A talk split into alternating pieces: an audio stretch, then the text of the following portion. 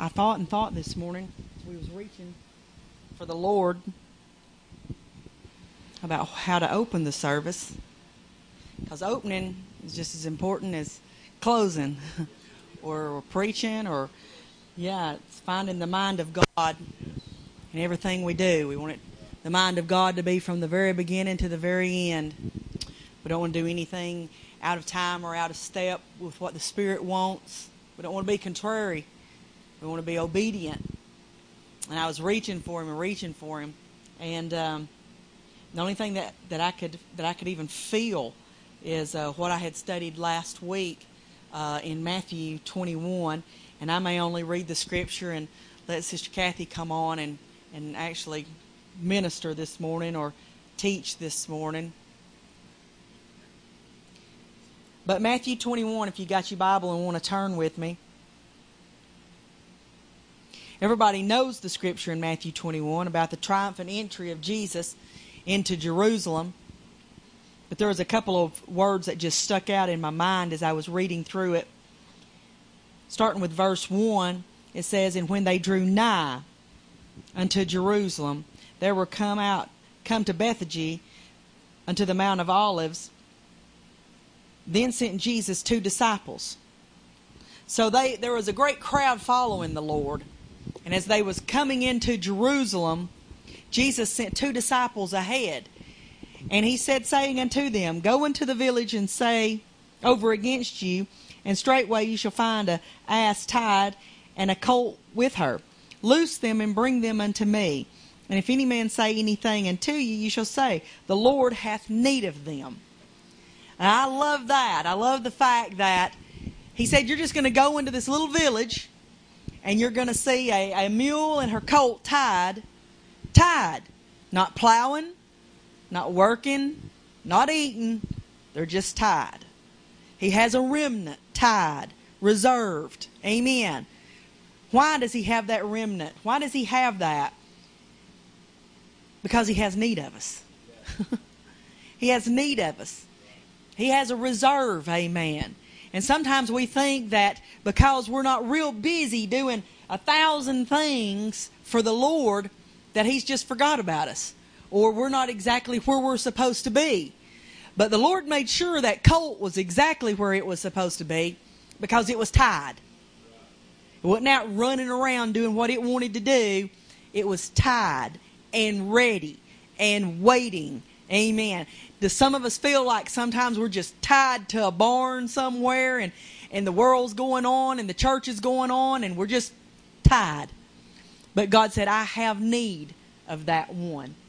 So go get it for me. All this was done that it might be fulfilled, which was spoken by the prophet, saying, Tell ye the daughter of Zion, Behold, thy king cometh unto thee, meek and sitting upon an ass, and a colt, the foal of the ass. And the disciples went and did as Jesus commanded them. Now we're getting a picture here of Jesus fixing to enter into Jerusalem. He don't want to just walk in. We've got this great big crowd following him that's seen his miracles, has heard of his fame. We've got Jews, we've got Gentiles. He's, he's you know, there's Romans everywhere. And here, here this crowd is, and here Jesus is walking. And he said, Now run ahead and get this colt and bring it back to me. He's still walking. The Bible never said he stopped. So they got to make time running ahead. And then, if you've ever led a donkey, it's not like leading a horse. They're stubborn. That's why they say stubborn as a mule. They don't want to lead that great. They don't want to take orders. so you got to pull them things along. And so all of this is going on. Yeah, some of us get has to get pulled along. Amen. But he still has need of us, even the stubborn ones. Amen. And so they they come back to meet Jesus. And listen at what happens. So they brought the ass and the colt and put on them their clothes. And they set him thereon. And a very great multitude spread their garments in the way, and others cut down branches from the trees, and they strawed them in the way, strawed them in the road. Now, this is what I wanted to get out of this, wanted to hope that you could get out of this, is the fact that these Romans were standing all around. They were keeping guard over the city. Their job in that day was to keep peace and safety. Mm-hmm. Because when the Romans came in, they wouldn't like Alexander. Alexander, when he came in, he insisted that everybody learn the Greek language. Everybody had to act like a Greek. Everybody had to do exactly what he did. He wanted to conquer the world and wanted everybody to look and act just like him. Well, the Romans came in and they said, you know what? Serve your gods. We don't care. Just pay us taxes and we'll keep you safe. Went over here. He said, conquered this and says, oh, serve your gods. Just pay us taxes and we'll keep you safe. The Romans came in. They didn't care. But they didn't want no riots. They didn't want nothing to upset the, the government going on in Rome. So they stationed Roman soldiers all through the city to make sure that a Jew didn't start a protest, that a Jew didn't start a riot. Amen. They were to keep peace and safety. So I see these Romans who knew nothing about Christianity, knew nothing about Judaism, knew nothing about who Jesus was or why he was there. I see them standing there in their polished armor, watching these poor folk come through. And then here comes this parade. This parade. And they hear uh, from the distance the chants of, Hosanna! Hosanna! That means save us! Save us! Save us! So I, I see them beginning to start straighten up, saying, okay, what's going on? What's going on? They look at the synagogue, they see the temple. And the Pharisees are in there doing what they're supposed to be doing. There was no upsetness going on at the church because the church was asleep at that time. What was supposed to be the church. They were asleep. They didn't know. They didn't even realize that the one they were praying for was fixing to march right past them. But here's these poor folk. that had been in the gutters and the, and the alleyways. And, and, and they've been laying on the side of the road, Brother Donald, blind, calling out, Jesus, thou son of David. I heard you could do something for me. And he said, What do you need? He said, Heal me, Lord. He said, I will. And another that laid by the pool of Bethesda, crippled for 38 years. And the Lord walks by and says, Wilt thou be made whole? And he said, I believe I will. Amen. These were some people that had seen the miracles, had felt the power of God, had witnessed it firsthand. They weren't just in a temple praying for Messiah to come, they were actually out in the field laboring, amen. And here they come. And these Roman soldiers, they look at the temple, and the Pharisees are in the temple. It wasn't coming from the temple. And they're like, well, where is this coming from? So they straighten up, and they got their spear and their staff and their sword, and they're ready, you know. And then here comes this procession. And these poor folk is just taking their tattered garments. I can see them taking their tattered garments and throwing them on the ground. And others who didn't have much that they could actually throw, they were cutting the palm leaves, the palm branches off the trees and laying it in the road, crying, Hosanna, save us. King David, King, King, save us. Hosanna, Hosanna. And he looks to see who is this that's coming to save, coming to deliver, coming to help. Will he be stronger than Rome? And then he sees a bunch of poor folk. Well, I don't see no wealth involved. In order to have an army, you got to have some money. Amen. You got to feed them folk. You got to clothe them folk. You got to put armor on them folk. You got to have time to train them folk. But here was just a bunch of common people throwing what they had on the ground. And what they didn't have, they would cut palm branches, not even knowing that the palm leaves represented victory. And I could see the Romans saying, Victory? Victory? What are they? What are they victorious over? Hosanna. Like he has saved us. Why, this is nothing more than a par- parade. See, the Romans, they had a parade too. It was called the Roman Triumph. That was their parade. And whenever the Romans would go out and conquer, what they would do is they would take the general or the one in command of the opposite side, their enemy, and they would tie him to the back of the chariot. And then they would lead him down a path through the middle of town. And everybody would scream and shout and holler as the victor rode in his beautiful chariot with the enemy tied behind him, parading him. It was called a Roman triumph. And what they realized, they looked and all they could see was a donkey And they see they saw tattered clothes. And they saw their, their champion that they was crying Hosanna. He was nothing more than an unemployed carpenter. He didn't look like much, Brother Donald. But they were making a big noise for this champion. And I can see them saying, My goodness, what do they have to be so joyful over? What, what did they? But they didn't know, hallelujah, that he wasn't just riding to Jerusalem, he was riding to Calvary. Amen. And they didn't understand that behind him it might have been just a donkey and not a golden chariot, but the devil and all his angels was tied. Amen. See, we was talking about the kingdom. We're kingdom minded here.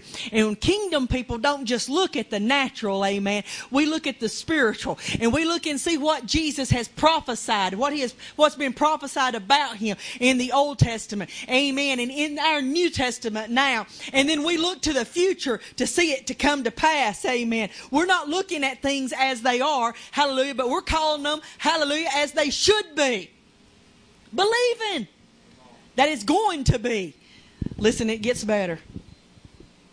And the multitudes that went before and that followed cried, saying, Hosanna to the Son of David. Blessed is he that cometh in the name of the Lord. Hosanna in the highest. And when he was come into Jerusalem, all the city was moved, saying, Who is this? And we was talking Thursday night, that word moved in the Greek, it means seismo, like a seismograph, like an earthquake. It measures earthquakes. Amen. The people was shaken. That's what the word moved means. They wouldn't just emotionally moved, like, I am so mad that they are upsetting my prayer.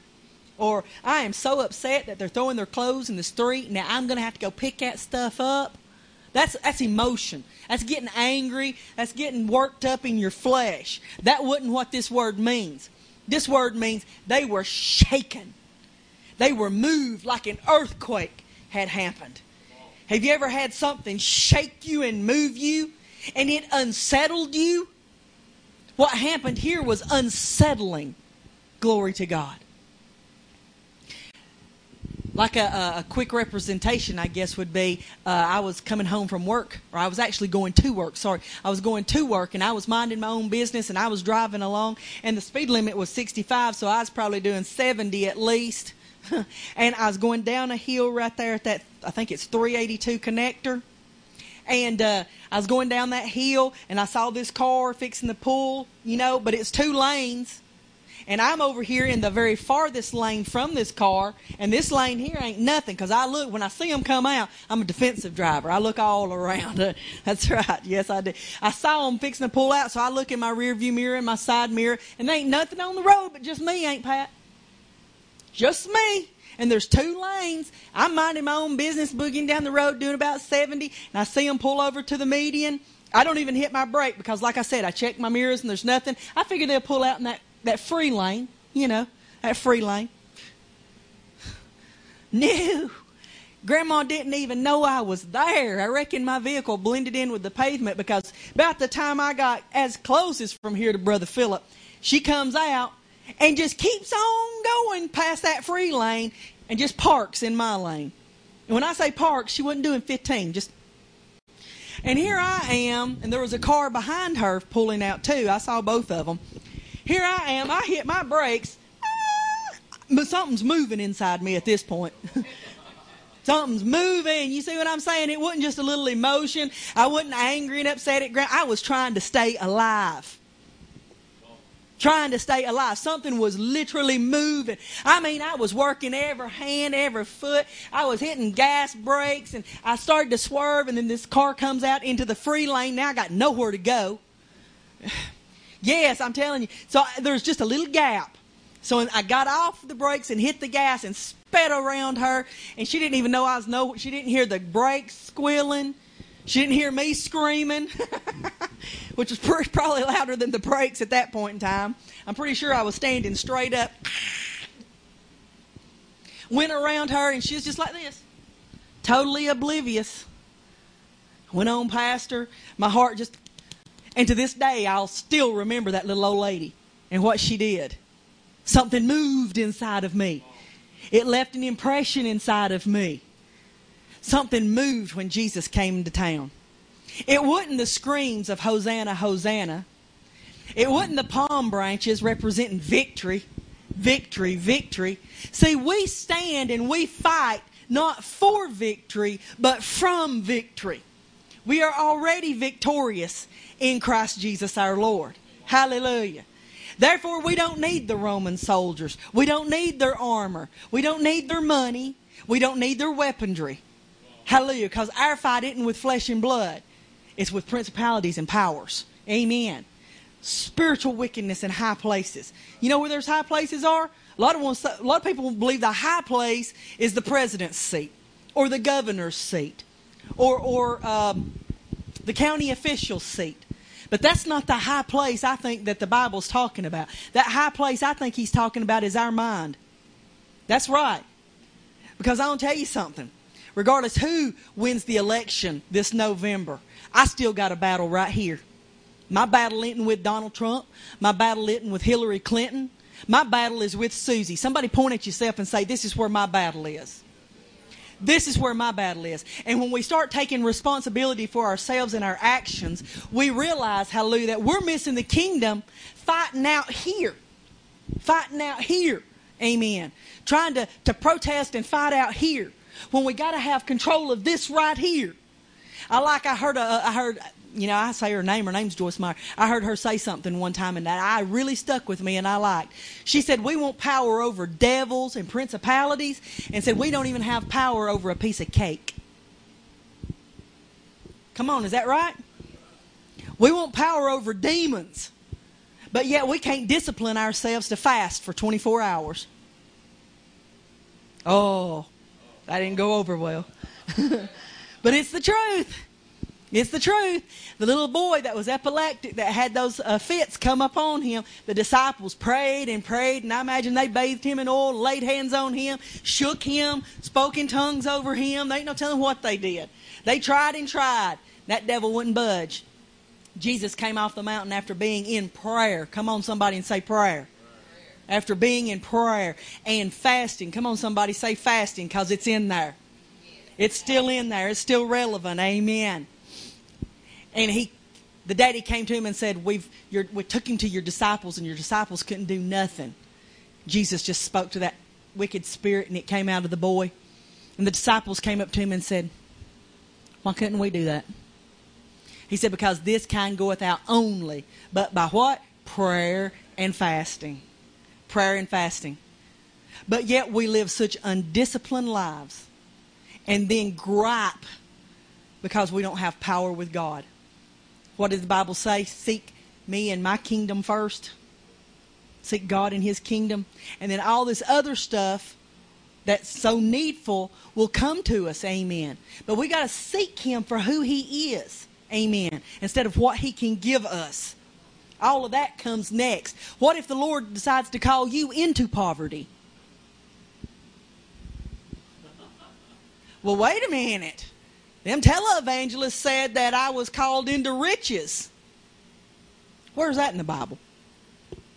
Jesus left riches. He left everything in heaven, divested himself. That means he took off his royal diadem and stepped down into a manger in lowly flesh. That's a big culture shock. That's a big dollar change from all of heaven to a stable. Amen? Because there was no room for him. And then it kind of gets on my nerves a little bit, Sister Kathy, how that here for the last, I don't know, at least 15 years, all you hear is if you live for God, you're going to be mega rich. If you live for God, you're going to have a Rolls Royce. If you live for God, you're going to have the best. Sometimes he, he teaches us the worst. Sometimes he'll tell you to go to a mission field. Come on. Sometimes he'll tell you to go to Chicago, to the inner city. Come on. We don't even have to go to Chicago. Sometimes he might send some of us to Atlanta. I'm afraid to drive through Atlanta, let alone go down there and try to minister. I'm just serious. I'm just serious. You know, a lot of folks, though, would be afraid to come up to these crazy redneck uh, mountains of Ellijay, too. Rightfully so. Rightfully so. It's different cultures, amen. But God's got to have somebody who will evangelize. And we got to get off our high horse thinking that we're so good we can't do that. Because if we're going to be used of God, He'll send us places that ain't comfortable for our flesh. That's exactly right. And these Roman soldiers, I can see them standing there. Can't y'all? I mean, does that paint a picture in your mind? See them standing there, hearing a sound, Hosanna, Hosanna. And then they look, and here comes this lowly crowd. But they were looking with their natural eyes. And we've got to get off the natural man. We got to quit looking with the natural eye. And we got to start reaching for a kingdom that's unseen with a natural eye. The Bible says we have a spiritual eye and a spiritual ear. We got to start using that. We got to start disciplining ourselves to know how to use that. Amen. To be able to see what's coming our way whenever we hear the, the sound in the distance. Have y'all ever heard the sound of the angels in the distance? One time I was down praying and I'd just come in from a, a tent meeting and everybody was asleep. So I just got down in the living room so I didn't wake nobody up. And I was praying, praying, praying, and I could hear the scurry and I could hear the angels behind me. And I thought for a second, you know, just in my carnal man, I thought if I turn around really slow, like you can sneak up on them, I guess. If I turn around really slow, I'm going to see one. And I turned around, and there was nothing. But you know what I did? I didn't get discouraged. I just pointed my finger and I said, I can't see you, but I know you're there. Hello. Can't see you, but I know you're there. Hello. And then I turned right back around and went to praying again. See, you can hear it in the distance. Hallelujah. I'm so thankful. And then sometimes He'll open our eyes to see. And I've seen things the Lord has allowed me to see in the Spirit. You can see for a thousand miles. And it's just wonderful. Hallelujah. And this morning I'm looking for the very same thing. I'm looking for us to holler, Hosanna, Hosanna, Hosanna. My spirit man is leaping this morning because I know that the Lord is on his way. Is that right? I believe that his triumph chariot is rolling by East Ellijay this morning. I really do. I believe the Word of God is going to be so uplifting and so stirring that it's going to seismo inside of me. That it's going to move something, Sister Deborah, inside of me. Amen. That where I'm never the same ever again. That I'll remember this service forever. Glory to God. I'm believing that. And I'm excited for it this morning. I'm going to let Sister Kathy come on and, and bring out Brother Metter when he gets ready. She's been teaching on Thursday evenings. And I uh, I went this past Thursday, and I think me and Brother Metter kind of hogged it all. and so this will be her a good opportunity to go ahead and just deliver what she has. I get talking about the Spirit of God, and, and I become quite a hog over the Word. I don't know what she's talking about. Amen. Hallelujah. Oh, my goodness. I was praying this morning. This ain't got nothing to do with Thursday. Hallelujah. I'm on Sunday. Hallelujah. I was praying this morning back there and I was calling out for the body of Christ and seems like I don't know if it's just because I was tired from the yard sale yesterday or if it was just the way it is, but I I could sense the weakness the lack of strength in the body of Christ. And I begin to pray and intercede and ask God, God, please just strengthen your people, God. Pour down in them, God, a supernatural strength, God, that they can stand not necessarily in the natural, but in the spirit. Hallelujah. And I was meditating on that and thinking about that. And I could hear the Lord say, No weapon formed against you can prosper. Hallelujah. No weapon formed against you can prosper. And I don't care what they say about you. They can't judge you. Hallelujah. Because you can condemn that judgment. That's our heritage. Hallelujah. That's who we are in Christ. Amen. That's part of what He purchased for us. Is that right? To condemn that judgment. Amen. No weapon formed against us can prosper. And then I thought about the three Hebrew boys, the three Hebrew men, hallelujah, that they were going to throw, oh, Nebuchadnezzar was going to throw them in the furnace. Tied them up. they were tied up. Susie, do you know that? The word says they were tied up. Hallelujah. In Daniel chapter 3. Verse 21 Then these men were bound in their coats, their hose, and their hats, and their other garments, and were cast into the midst of the burning, fiery furnace. Hallelujah. They were bound in everything that they had in the natural. They were bound up and cast into that fire.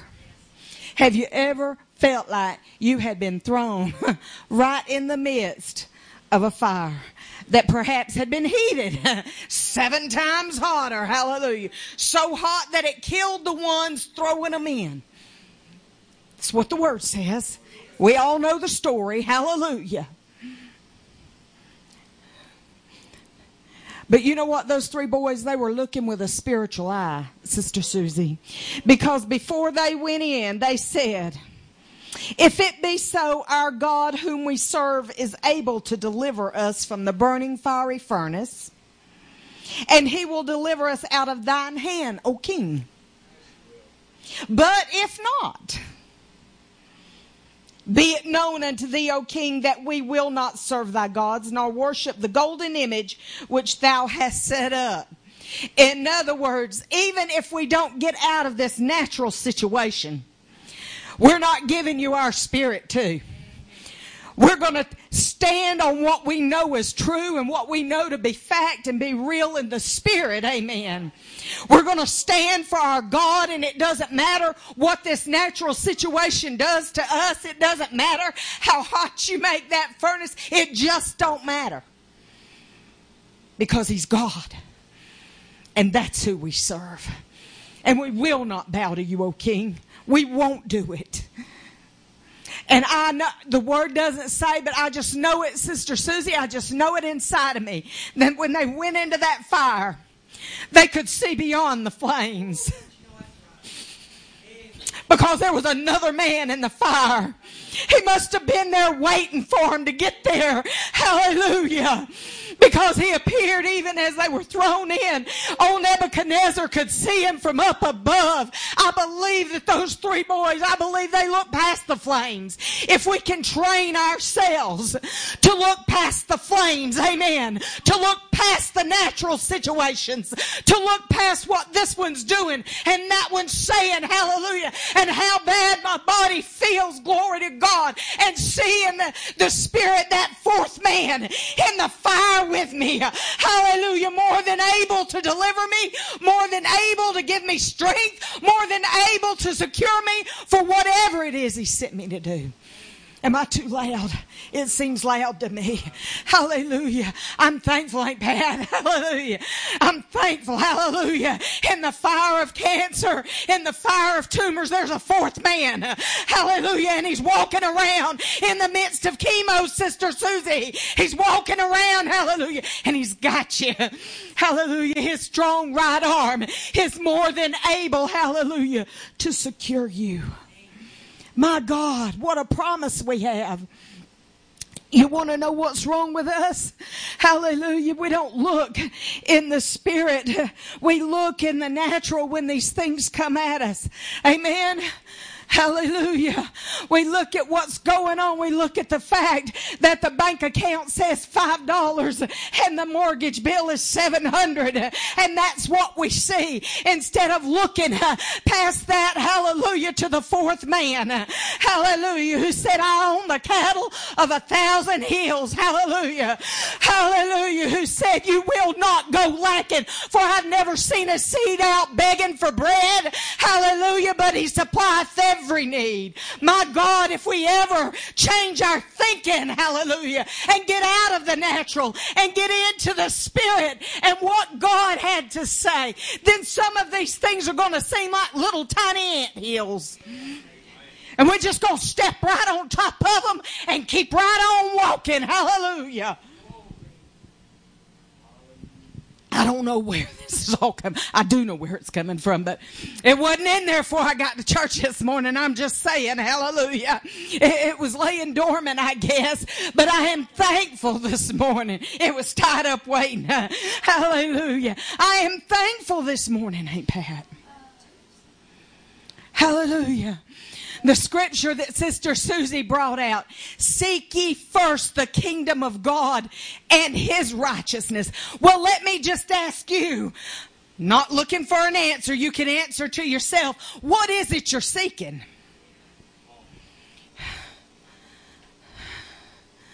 Are you seeking enough money in the bank account to pay the mortgage? Hallelujah.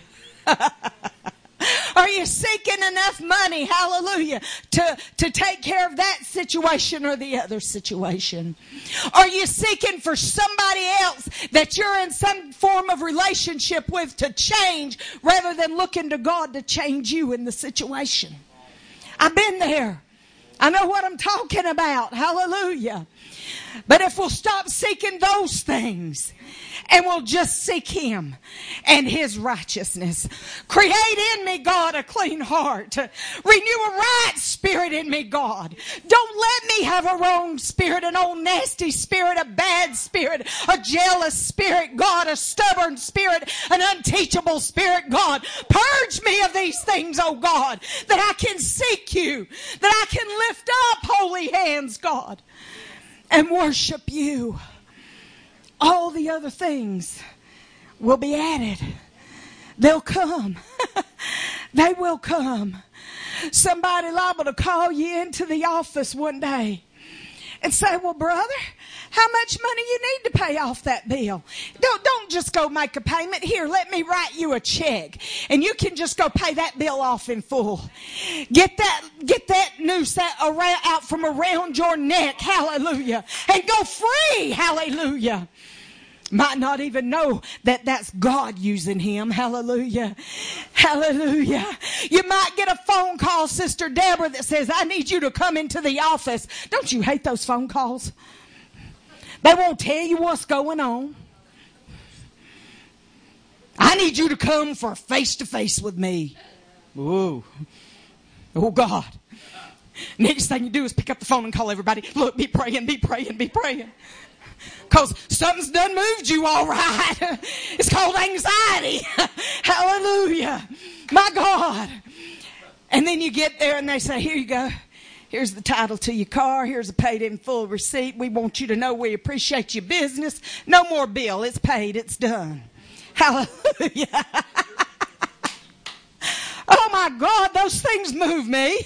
Hallelujah. That says that all those other things are being added unto you. Hallelujah. Because you must be what? Seeking first the kingdom of God and his righteousness. Help us, God, to get a mindset an attitude change. I ask the Lord every day, God, change my attitude. Help me, God. I, this flesh sometimes it just rages out of control. I think it was this morning even, or it may have been yesterday. I don't know, but some thoughts come to my mind and I said, Oh my God, I'm so sorry, God. I didn't want to think that. That was my nasty flesh, God, and it's worthless and stinky and forgive me. But that's not how my spirit feels, God.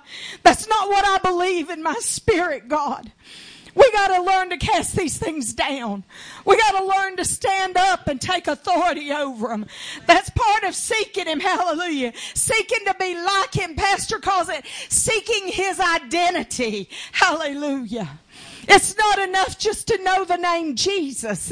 It's not enough to know, hallelujah, that he came to earth and he left all of those riches and lowered himself to come down, hallelujah, and walk like a man like you and me, hallelujah, and face the natural things and give up everything and in the end be scorned and rejected and hang down on a cross by man's eyes and thoughts, humiliated.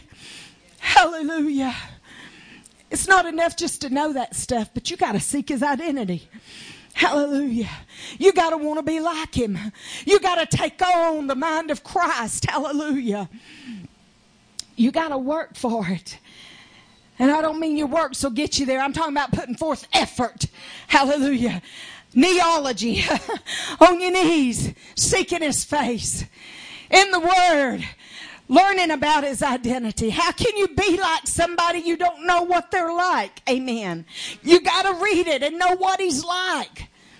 I could stand up here and I could, if you didn't know anything about Jesus and if you didn't ever read your Bible, and I could spin you a yarn. Or I could tell you all about him. Anything I wanted to. And if you take my word for it and go out, you might believe a lie. You better know for yourself who he is. Read the word for yourself. Seek him yourself. Amen. My goodness. I'm thankful this morning.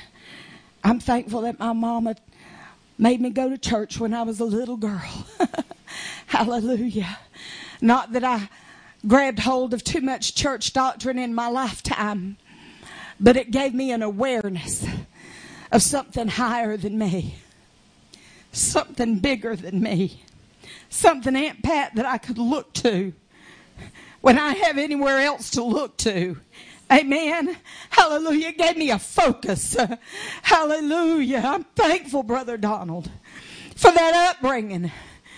And I'm thankful that God didn't say that was enough and cut me off, but He brought me into a word that has changed my life, that is changing my life. Something I can live by. If I have to, something I can die by. Amen. Hallelujah. I am thank thankful this morning. And I thank God for His faithfulness, for His completeness. Hallelujah. Where is He this morning? Is He riding down the streets in Jerusalem on a donkey? No. nope, that, that's done. Hallelujah. But I can tell you He is an ever present help in the time of trouble. Hallelujah. He is the Lord God, mighty and strong. Hallelujah. He is Jehovah. Hallelujah. He is in control. But he'll not step over your will. He won't do it, even though he can. He's powerful enough. He could.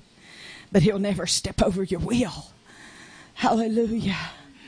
We have to give it to him this morning. Our will, ourselves, our being. Take me, O Lord, and make me a vessel, God, that you can be pleased with. I'm thankful this morning. Hallelujah. My God. Thank you, Jesus.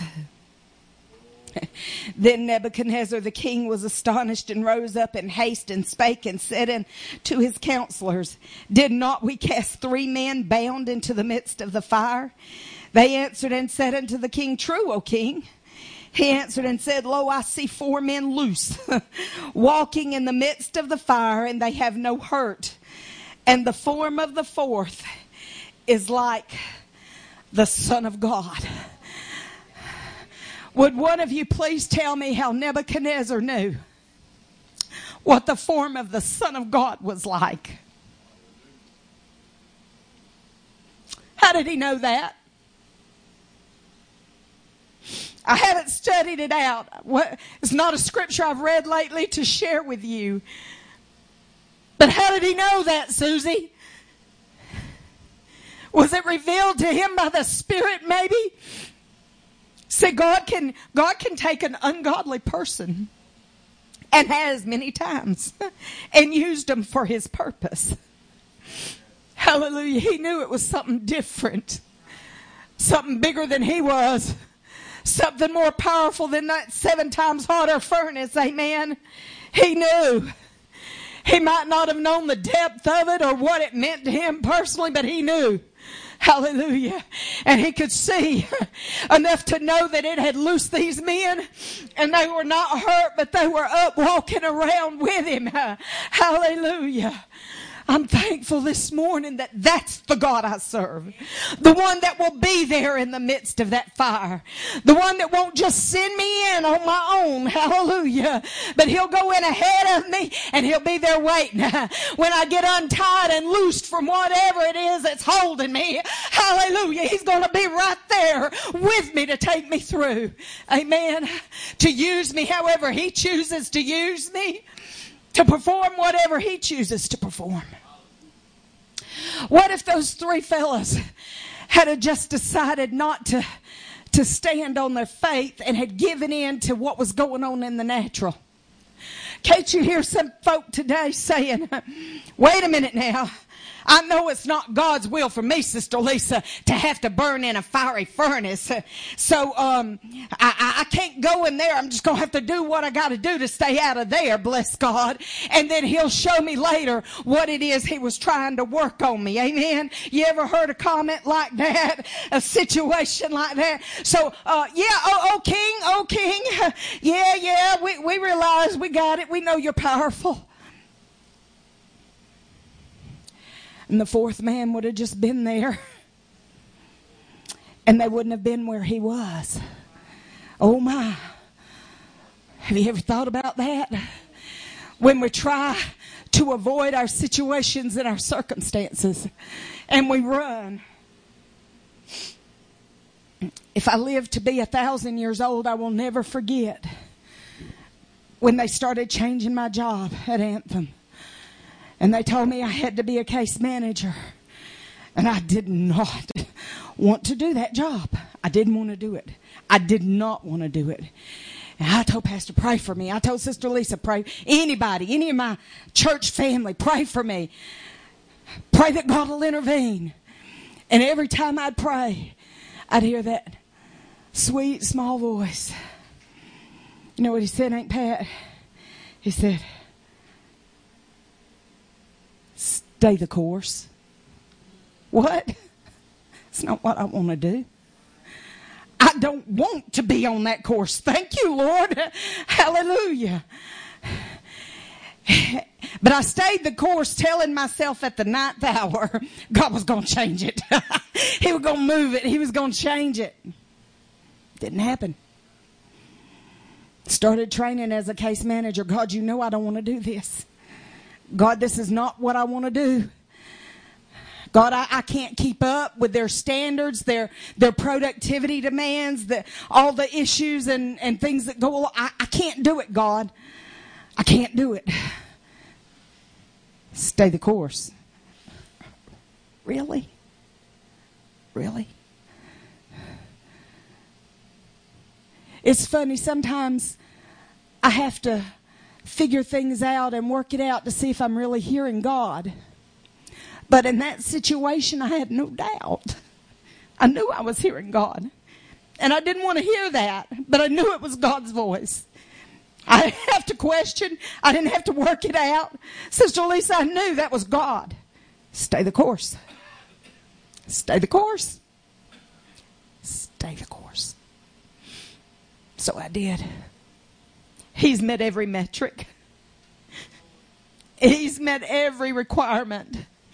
He has exalted himself. And when my, my manager compliments me or gives me praise, I say, you know God did this. You know I did not want to be here doing this. I remind her every time, Sister Deborah. God did this. We've got to learn to not run from opposition and situations and fiery furnaces. But we've got to go in with an attitude that the fourth man is more than able, hallelujah, to handle the situation in us and through us. Doesn't mean he's going to take us out of it, but he will manage it in us and through us. He will. He will. It might take longer for you in one situation than it did in another, but time is his, it's not ours anyway. With him, a thousand years is as a day. You think he's moving so slow, and it's just a day for him. Hallelujah. My God. I don't know what else to say. My heart's just full this morning. I'm so thankful for his grace and his mercy. So thankful for his keeping power. So thankful that He loves me regardless, Brother Donald, regardless of my faults, the times I fall short, or the times I just completely miss it. he still loves me, and His grace is sufficient for me. Hallelujah. And for you. Hallelujah. My goodness. Thank you, Lord. I got nothing else. Hallelujah. Thank you, Jesus.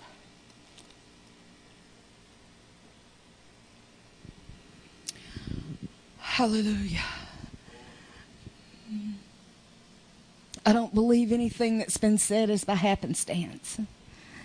I believe that God's preparing us and He's training us.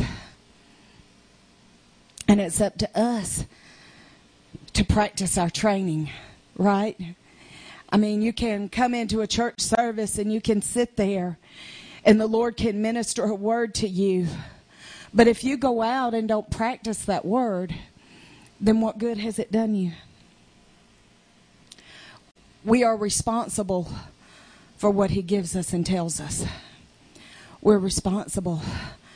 So as we move forward this week and we leave this building and we face fiery situations and difficult times, we got to remember the word here. We got to remember him riding in triumphantly with the poorest of the poor. Which should remind us that it doesn't matter what station we're at in life. That doesn't matter. He's still here for us. We got to remember that he's already in the fire waiting for us to pull us out, pull us through, to be victorious, to, to loose those ties so that we can go free in whatever it is He has designed for us to do. To stay the course. Don't throw in your towel. Don't pull yourself out of the game. Don't sit yourself on the sideline. Hallelujah. But stay the course. Amen. Hallelujah. I encourage you this morning to remember as we go forward this week Take this word and practice it in your life. That's the only way you become fluent in using your armor, your tools, whatever, is to be practiced in it.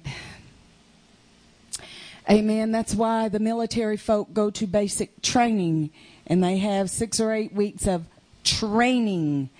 It's not a matter of going in and in an hour or two hours being told how to use each piece of equipment and then going out to the war. They're trained. And we're in training. Amen. Pastor, are you ready? Would you make our pastor welcome? Amen. You, Lord. Did anybody too loud? Go ahead and cut that off for me. Yeah. Did anybody go back and listen to the prophecy from last week? Nobody? I think I listened to it about 10 times. Because the way God spoke was so different. And the anointing was unusual. But the very first thing God said in that prophecy was today. He said, I'm changing the course of man in the earth. Now that's big. That may not be big to you, that's big to me. And I was in prayer the other night and studying, and the Spirit of the Lord began to speak in my spirit. He said, I brought my people to a season of change. God's fixing to change things for those of us who believe. I believe. But I don't only believe, I'm going to possess. I'm going to possess what God's saying. That's good if you believe what God's saying, but are you going to possess it? There's something in me going to possess what God's doing. Not only do I believe it, I see it, I understand it, I'm going to get a hold of it. Because the Lord told us in, I believe it's First Peter, he said, An entrance into the everlasting kingdom of God shall be ministered unto you abundantly. And then he went right on and said, Therefore, make your calling and election sure. I believe I got that right. But man, God has been talking to me this week. I got enough word, if the Lord let me preach it, to preach for three weeks, if not more. And if I really stop and start breaking it down, I could probably take any one of these messages and probably preach for a month on it. Just take my time and break it down. My problem is I get too excited about what God's doing. And I'm ready to move on to the next page.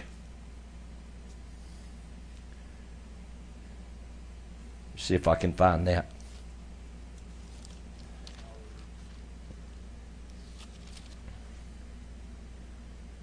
It's in 2 Peter 1 and 11. It says, For so an entrance shall be ministered unto you abundantly in the everlasting kingdom of our Lord and Savior Jesus Christ.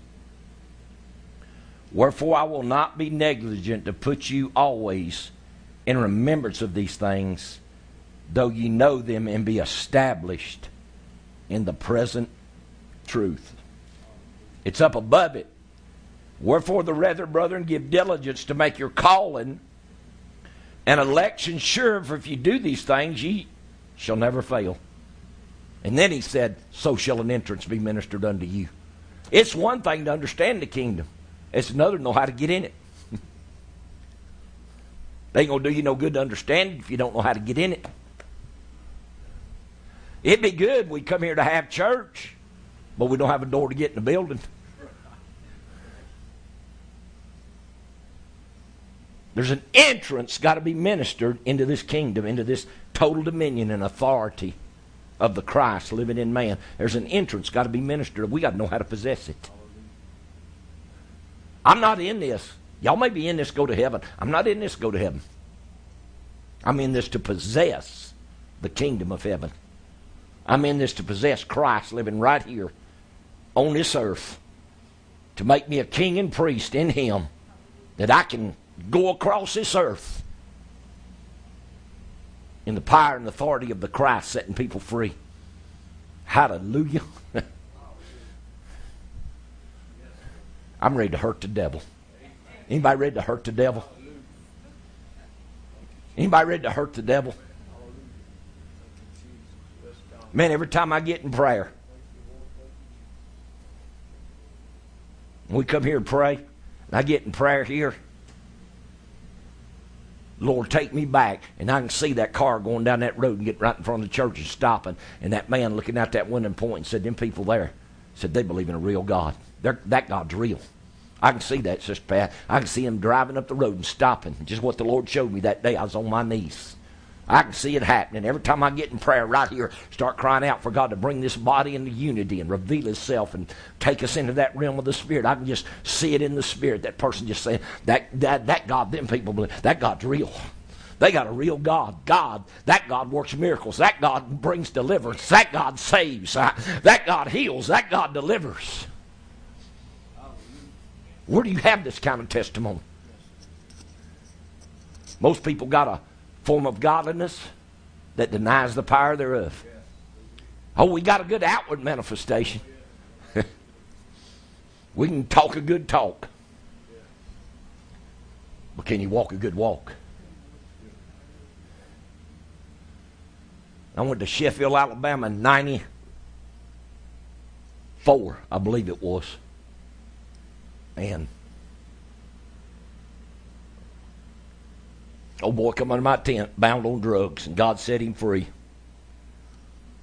And then he was in and out of drugs and prison for, gosh, I don't even know where he is today. I still am in touch with his mama. But God set him free in that tent meeting.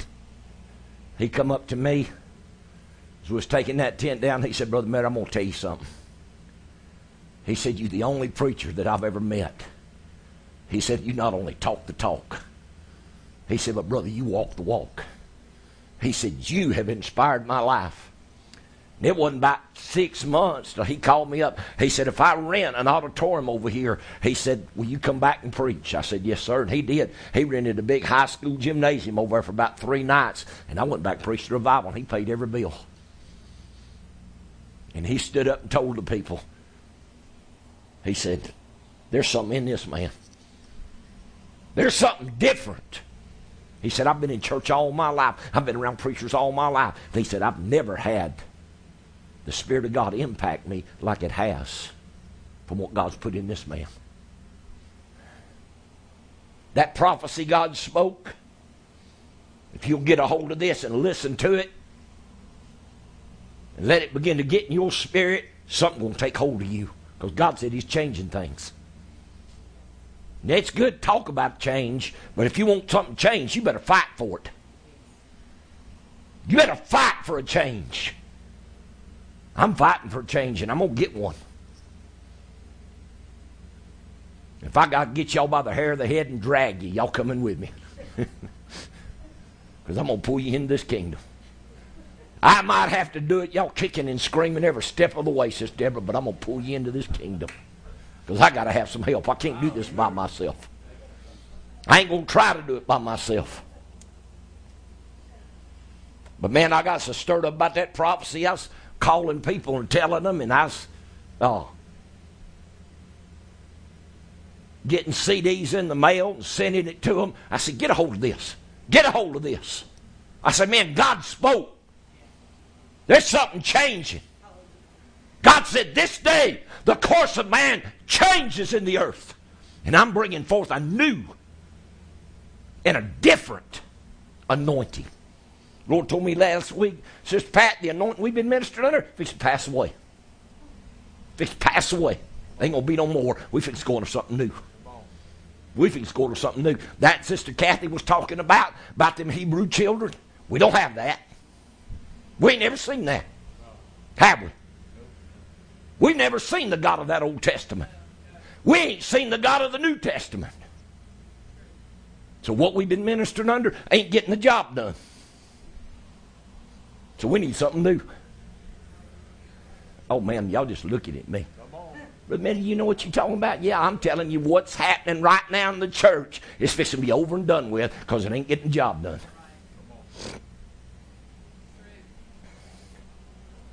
Y'all can keep shooting at the devil with a BB gun if you want to.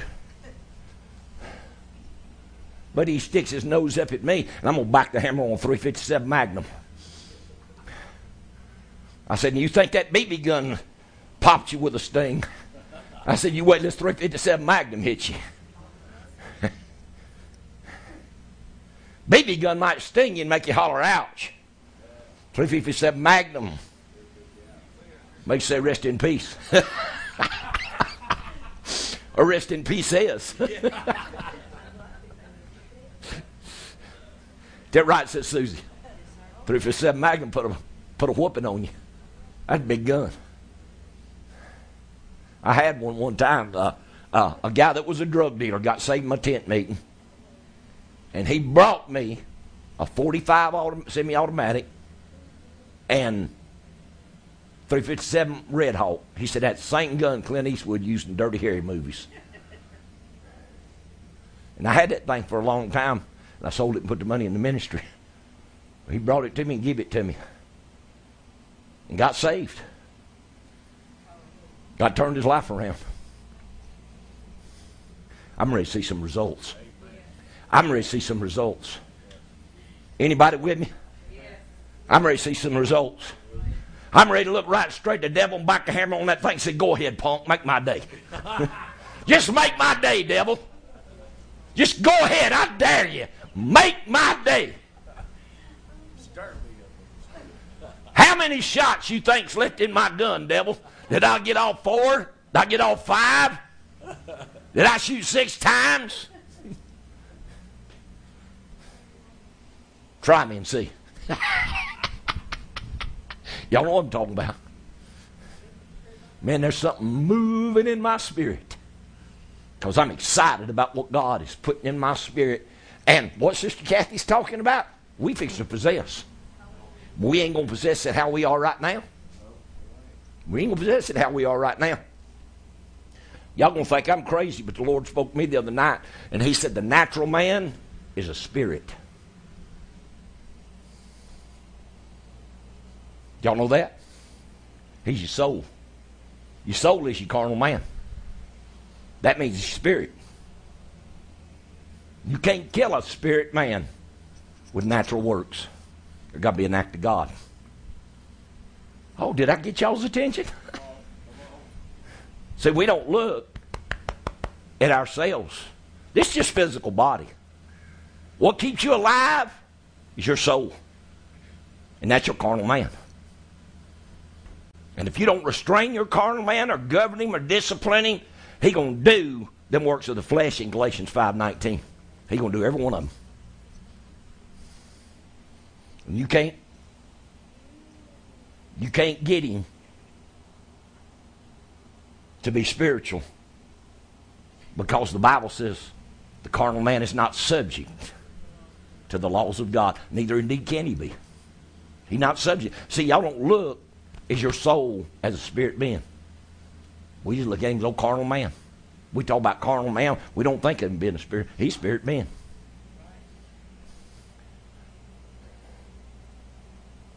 Your body dies, your soul don't die. That does it. It's either going to go there or it's going to go there. Amen. It's going one way or the other. So, we got to do something to the sorry rascal.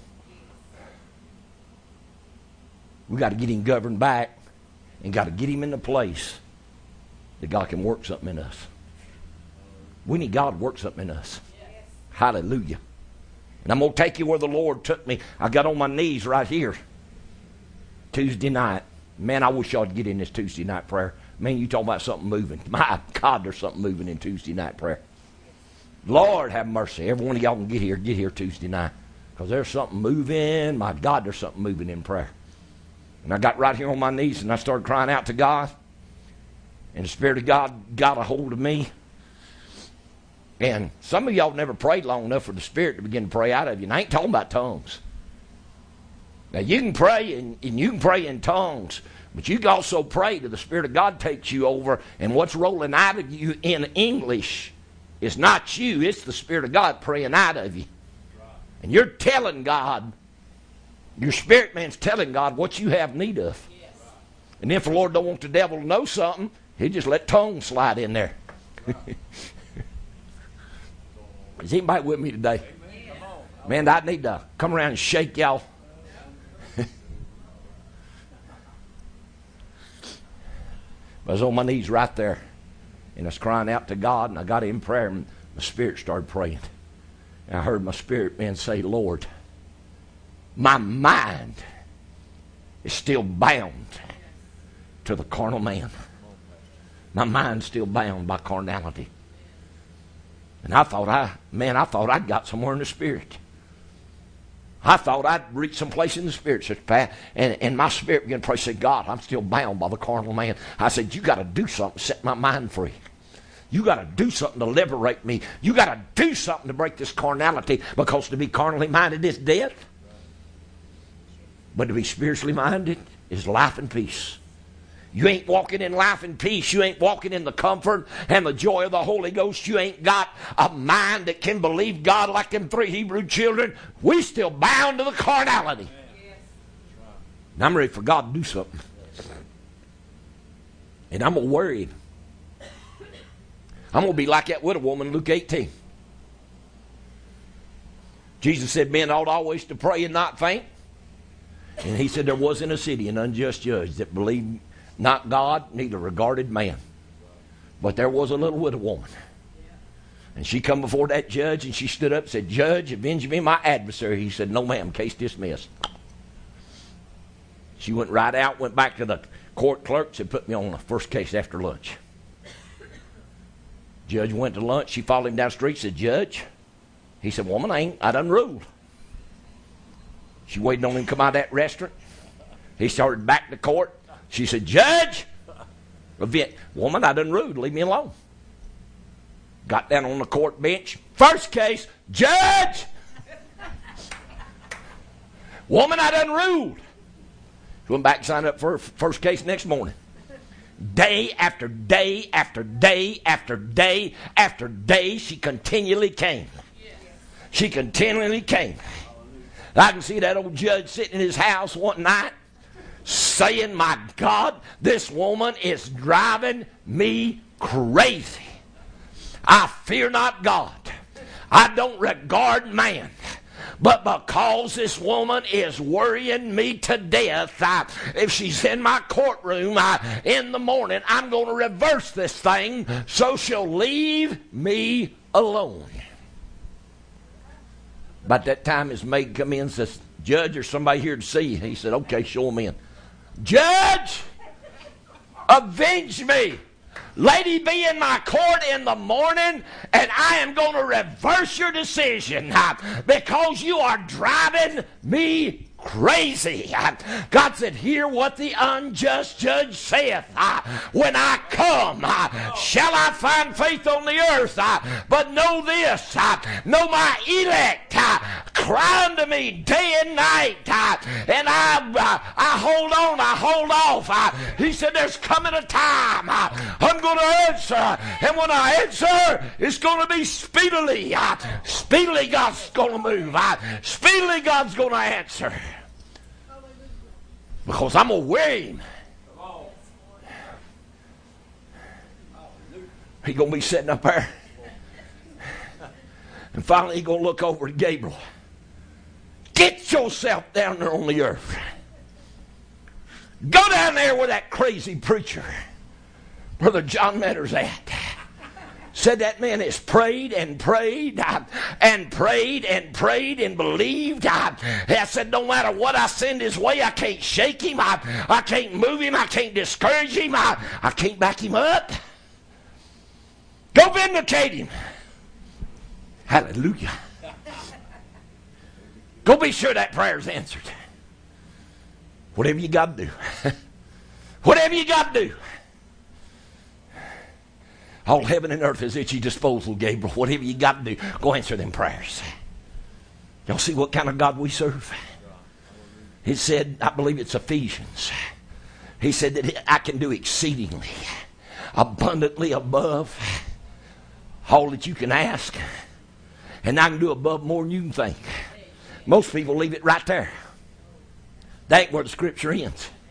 It says, according to the working of his mighty power, which worketh there in us. Oh, I believe God can do exceedingly abundantly above more than we can ask or think, Brother Matter. Ain't where it stops. According to the working of his mighty power that worketh in us.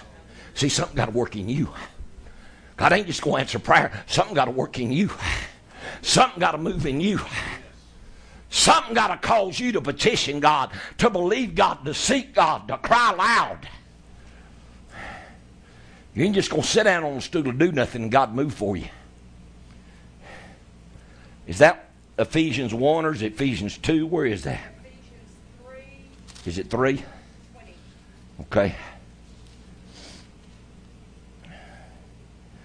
Now unto him that is able to do exceedingly abundantly above all that we ask or think, according to the power that worketh in us. There's something working in me. Is there something working in you? Is there something working in you, or you just letting devil walk all over you? Is there something working in you? There needs to be something working in you. That's, that right there says we serve a God that can do exceedingly abundantly above all we think or even ask. Anything you can ask, anything you can think. God said, I can do it. And I can do exceedingly abundantly above that. According to the power that worked in you. but you got to get it working. Got to get it moving. Got to get it shaking. Hallelujah. Are y'all with me today? My God, I'm so excited. I don't know which enemy's up. I've been I've been fired up all week. I got a chance to talk to my son yesterday because they came over to the funeral, but I called Lisa yesterday morning and told her what God spoke to me Friday night because late Friday night. Well, matter of fact, I got up at 1.30 Saturday morning and stayed up to almost 4 o'clock. And I was ready to sleep. I can tell you, I'd ready to sleep. Something hit me in my physical body Friday afternoon, and I mean, I felt bad. I felt weak. I felt miserable. And I laid down, slept a couple hours Friday. And I felt really bad because Brother Donald Sister Pat and Sister Deborah and she was out there at that yard sale, Brother Justin. And I felt bad, but I couldn't stay on my feet, man. Something hit me and just took me down. And I wanted to rest. But about 1.30 Saturday morning, Lord started talking to me, and I come up out of that bed, and I went in there, and I got on that laptop, buddy. I started rolling out scriptures and typing, and God started talking to me. Hallelujah. And for three and a half hours, God talked to me Saturday morning and showed me some things. I'm getting ready to get in some things that I'm fixing to make some folks upset. Because the Lord told me everything we've been taught on self denial, been taught wrong. Been taught wrong. That's what the Lord began to show me them three hours Saturday morning. He said, They've been preached right. He said, and he started showing me the word. And he said, This is the word. He said, But this is how man preached it. Man's messed us up. God's going to get us back on track. God's going to get us back on track. You hear me? God's going to get us back on track. Why? We have entered a season of change. I'm telling y'all, we've entered a season of change. Hallelujah. Is anybody going with me? Is anybody going with me? Oh man, I feel something moving on the inside of me. I feel something shaking, stirring, moving, exciting. Hallelujah. And I'm fixing to go to Romans, the 12th chapter. I want y'all to go with me. Sister, it's good to have you with us today. So glad to see her come in. She was with us, I think, in a couple of services, Sister Kathy's house. We started having meeting over there. And then I think she come to Fort Payne. And we're glad to have you with us. Hallelujah. But see, I know that God's down to business. You go back and listen to that prophecy. God said, I'm fixing to cut people off. Don't possess their calling. Go back and listen to it. He said, I ain't ain't gonna woo them no more. I ain't gonna call them no more. I ain't gonna draw them no more.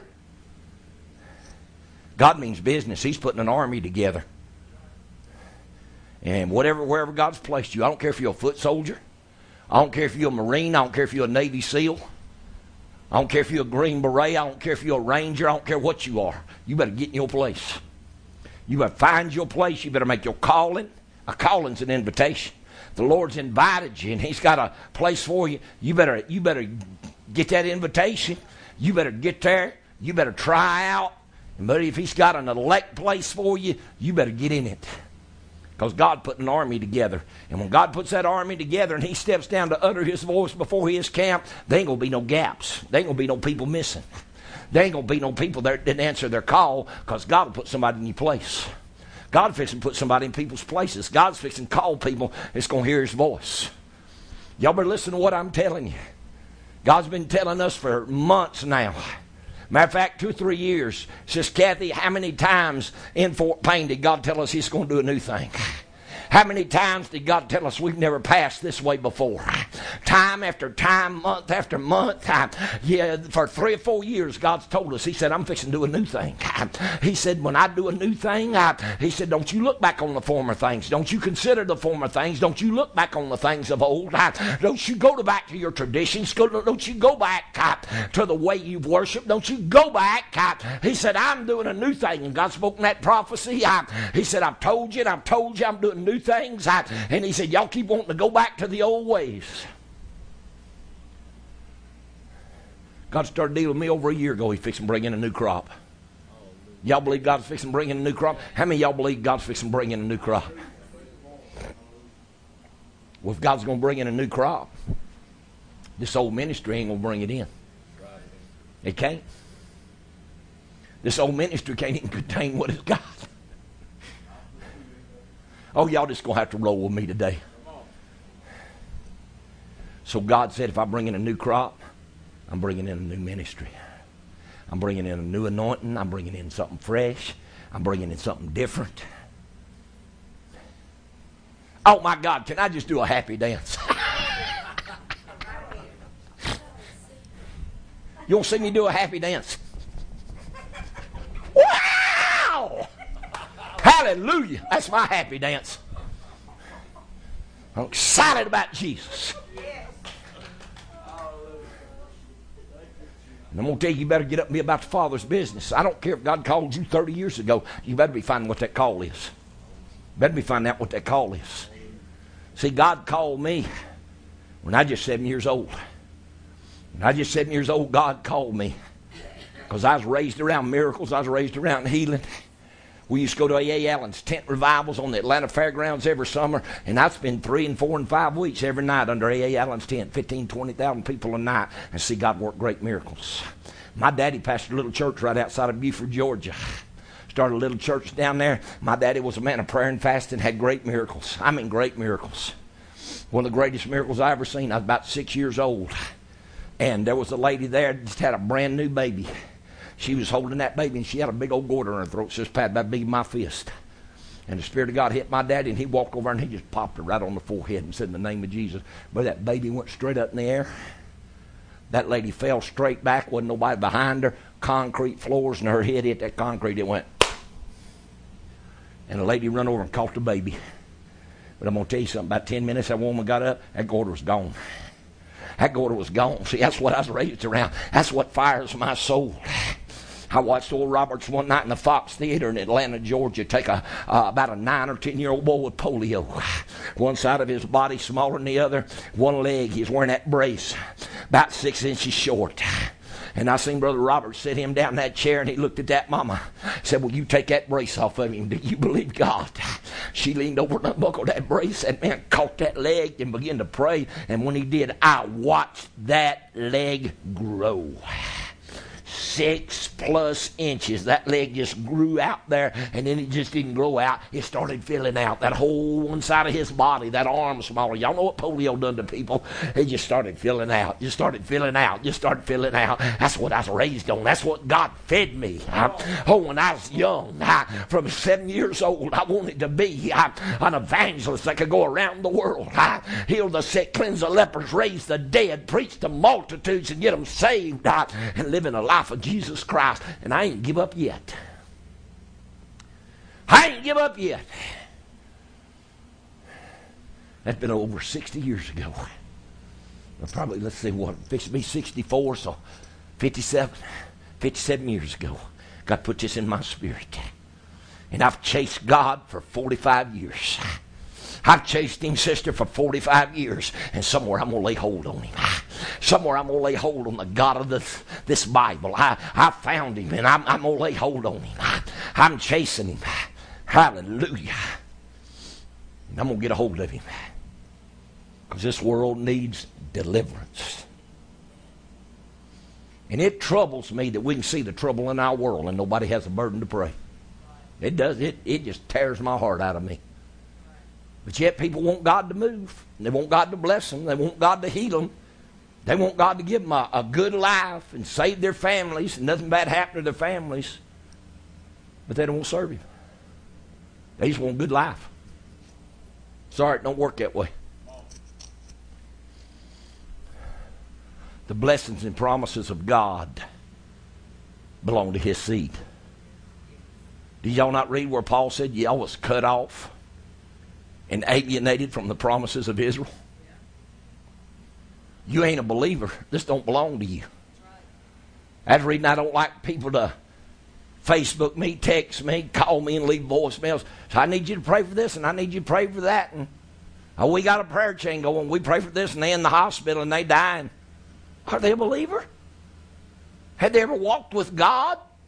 Is this happened to them because they're rebellious? They're away from God? They refuse to serve God? Don't just ask me to pray for somebody. Because Spirit of God don't move me, I ain't doing it. Because healing is the children's bread and it belongs to the children. It don't belong to the unbeliever.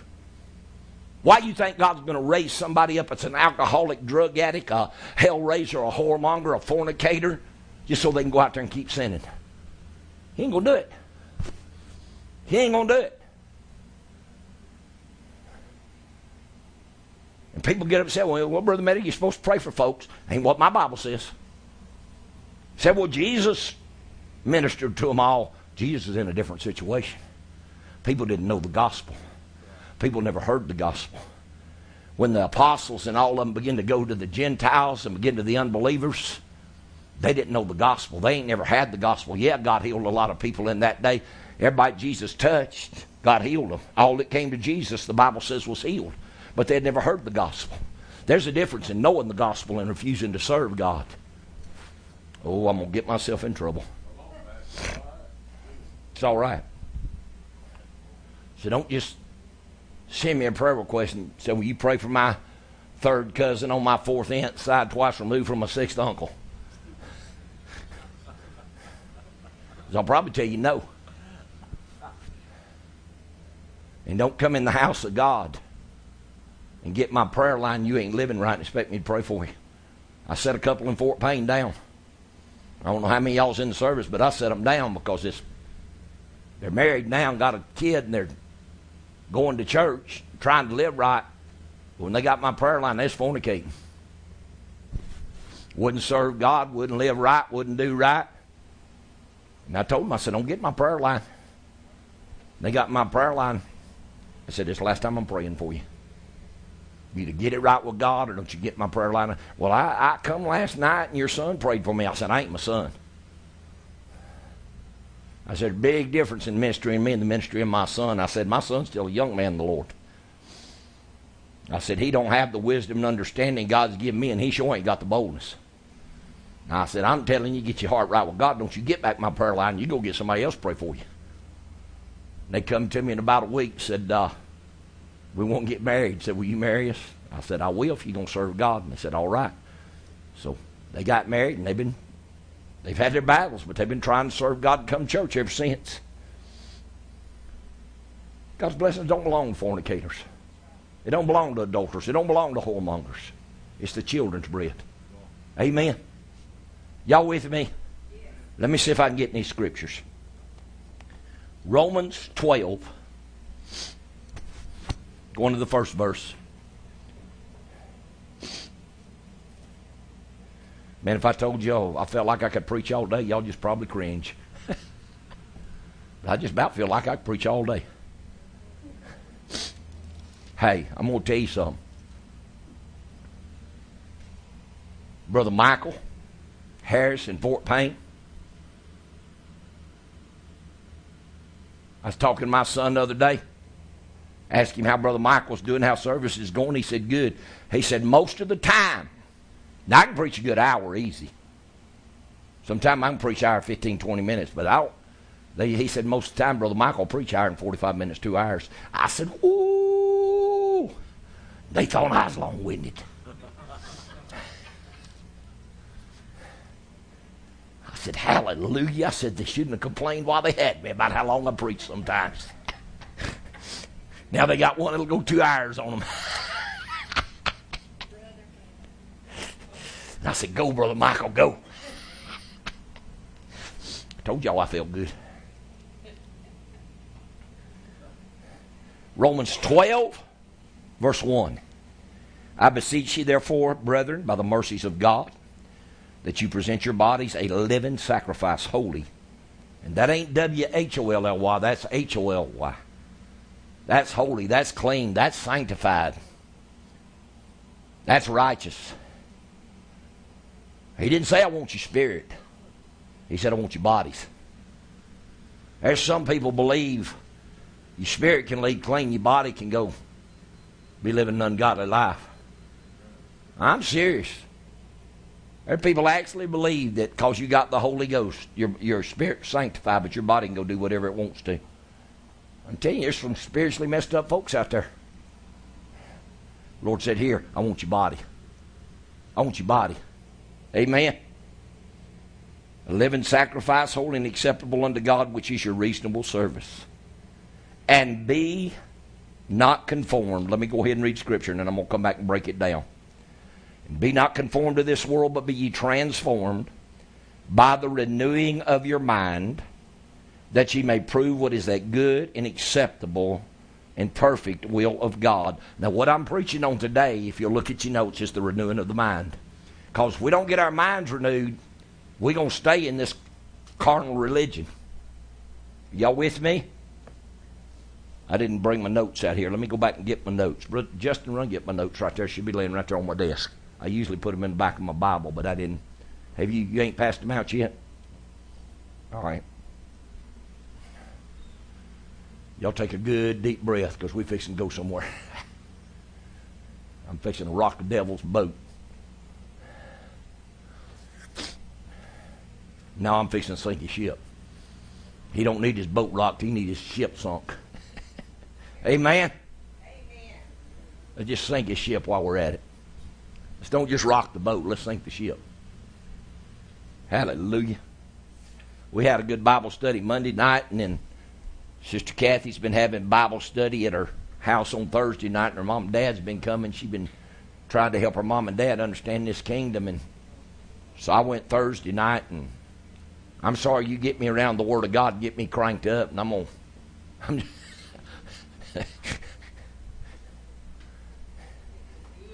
it was good. Monday night was good too. So, hallelujah. If you don't think we're going somewhere, look back where we've been. All righty.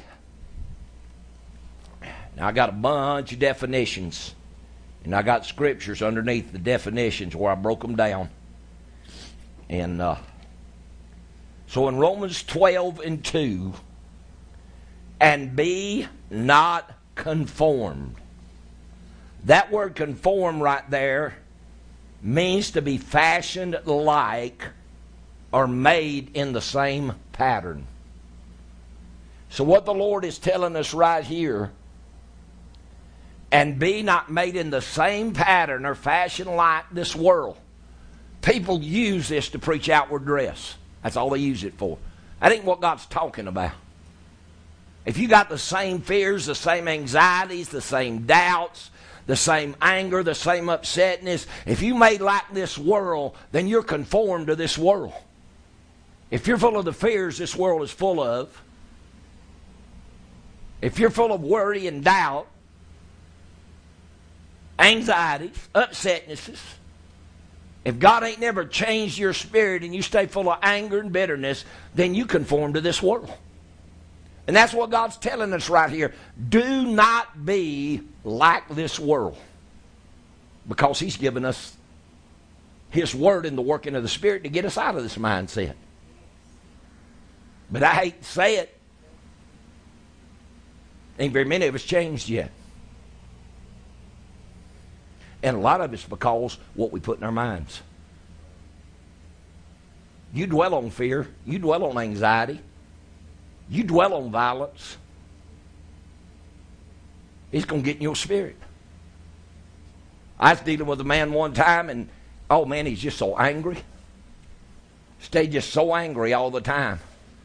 And I got to praying and asking God about him. I said, God, that, that man don't really have an angry nature like that. But he was telling me, he said, Brother Metter, he said, I'll, I'll just, I'll get angry at the drop of a hat. I'll be ready to fight. I'll be ready to hurt somebody. And so I got to praying for him, and the Lord told me to ask him, he said, What are you putting in your spirit? What are you putting in your spirit? And he come back and told me, he said, I like these action movies. All the shooting and martial arts and he said, I like that. And he said, I watch a lot of them. I said, that is putting a spirit of anger and violence inside of you, and that's why you're reacting the way you are. You got to be careful what you put in your spirit. You do. You got to be careful. One thing that messed this generation up, and y'all gonna think I'm crazy, is when they started showing these soap operas on TV. Because these soap operas started coming on TV, and women that wasn't working at that time started watching them things. Next thing you know, man, divorce went crazy in this country probably in two or three years because all them soap operas was about was adultery, lying, stealing, cheating, marital infidelity. And next thing you know, some of y'all watched them. had a steady diet of them. I had my sister, she worked. My buddy and they come out with a VCR. She'd turn that thing, she had that thing timed, it'd come on when the first soap come on, and it didn't cut off to the last, probably about 3 or 4 o'clock in the evening, and she'd go home at night, she'd rewind that thing, she'd sit and watch them things. And it was like a reality to her. That thing become a reality to people, and people got caught up in in people's lives like they was real people. They did. Thought they were real people. And some of them went off the air. And I've had people ask, well, what's going to happen to their lives? Thought they were that real. I'm serious. I'm serious. And I'm not criticizing. But see, it put the spirit of unfaithfulness, fornication, and adultery. It put the spirit of lying and cheating and stealing, and it started dividing families. It was the devil's first big tool to start dividing families in this country. And you destroy the family, you'll destroy the church. You destroy the family, the church is going to be destroyed. Because when I was raised, I was raised around a big chair in the living room that my mama gathered us kids around and taught us the Bible and prayed with us every evening. Because a lot of times my daddy was on the road. I was taught prayer. I was taught the Word of God. I was taught the things of God. When I got sick, y'all may, y'all may not believe me, but I didn't know what a doctor was until I took my physical for the United States Army in 1970 when I got out of high school for them to draft me to go to Vietnam. That's the only doctor I ever went to. Because when we got sick, Mom and Daddy got us in the middle of the living room, got around us, and went to prayer. I've seen measles, mumps, chicken pox, flu, pneumonia, broke bones, burns. God healed it all because we was a firm believer in the power of prayer. We was a firm believer in the healing God. You don't have that anymore. The very reason we're away from God is the very fabric of the family and the very fabric of prayer in the family and religion in the home and teaching about Christ in the home. It's gone from us now, and this nation is away from God, and we got a mindset now on everything out there in the world and not on God.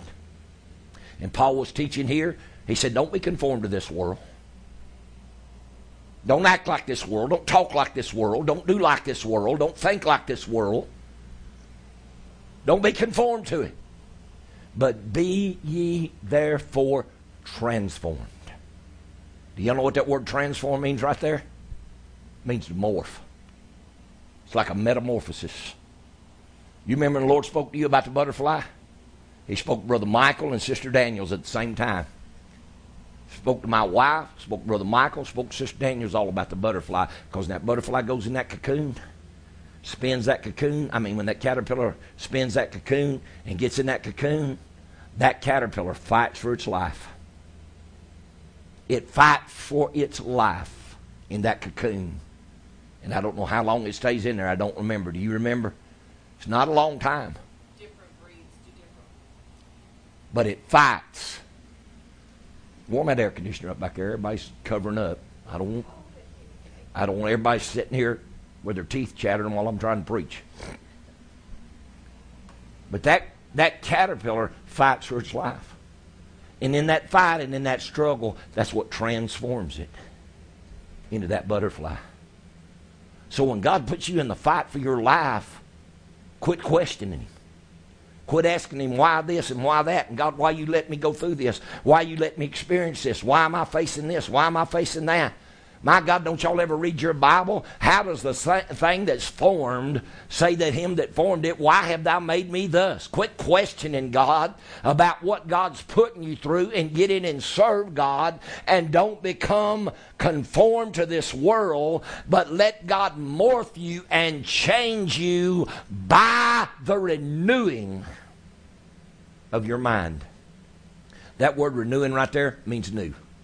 Renovate. Look at your notes. It's on the very first page. Renewing means to renovate or remodel.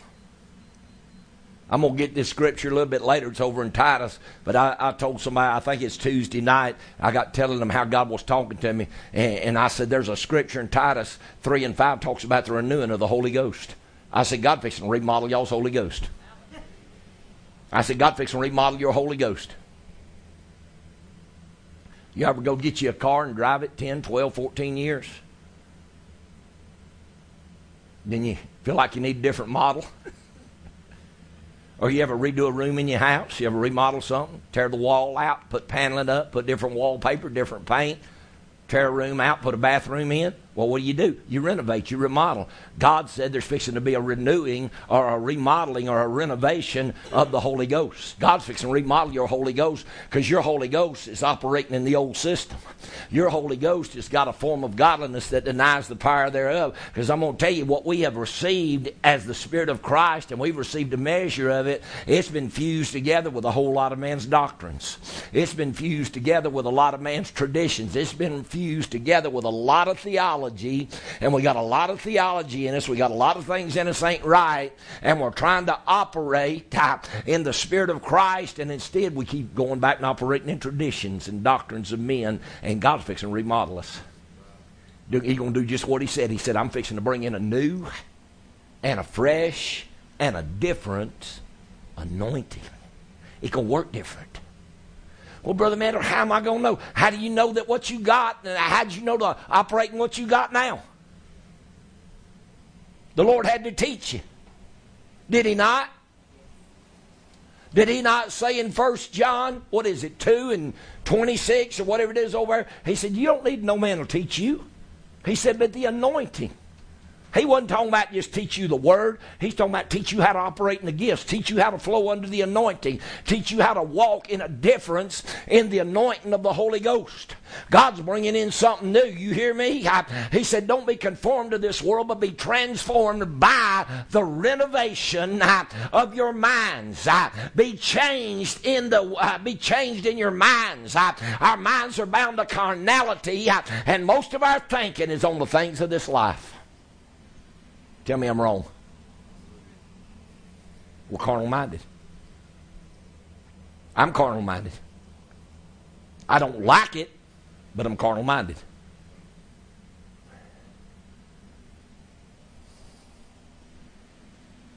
Y'all hear what I said? I don't like it. I ain't happy with it. Do I?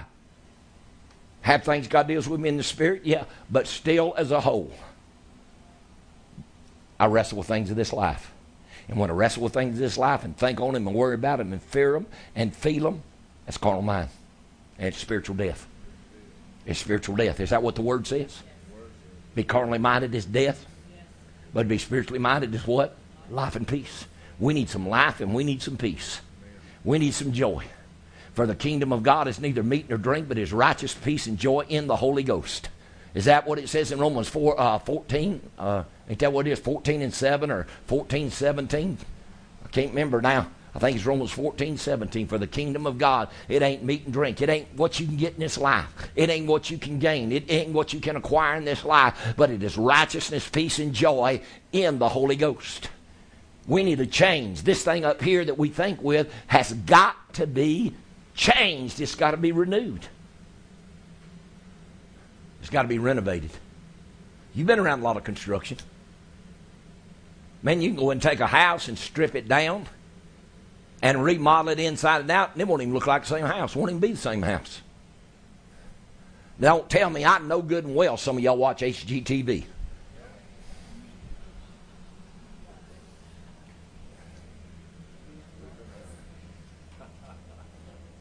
Y'all look at me like that.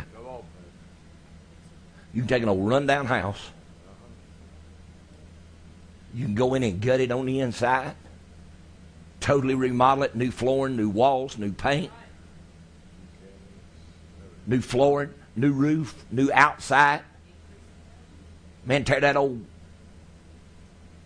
masonite paneling off that outside and put brick veneer on it thing looked like a brand new house. What happened? It got renovated. It got remodeled, and it looks brand new. It feels brand new, and you can act brand new in it tell me we don't need uh, a renewing of the mind. Uh, the mind has got to be renewed because it's bound to carnality. Uh, it's bound to the things of this world. And whether you like it or not, we are conformed to this world. But God said, don't be. I, I don't want you fearing what you're going to eat. I, I don't want you fearing what you're going to put on. I, I don't want you fearing where you're going to sleep. I, I don't want you fearing how you're going to pay your bills. I, but I want you to seek first I, the kingdom of heaven. I, and the righteousness of Jesus Christ. And he said, then all these things that the Gentiles labor, desire, fight for, and seek to have, he said, I'll give them to you. Is that what the word says?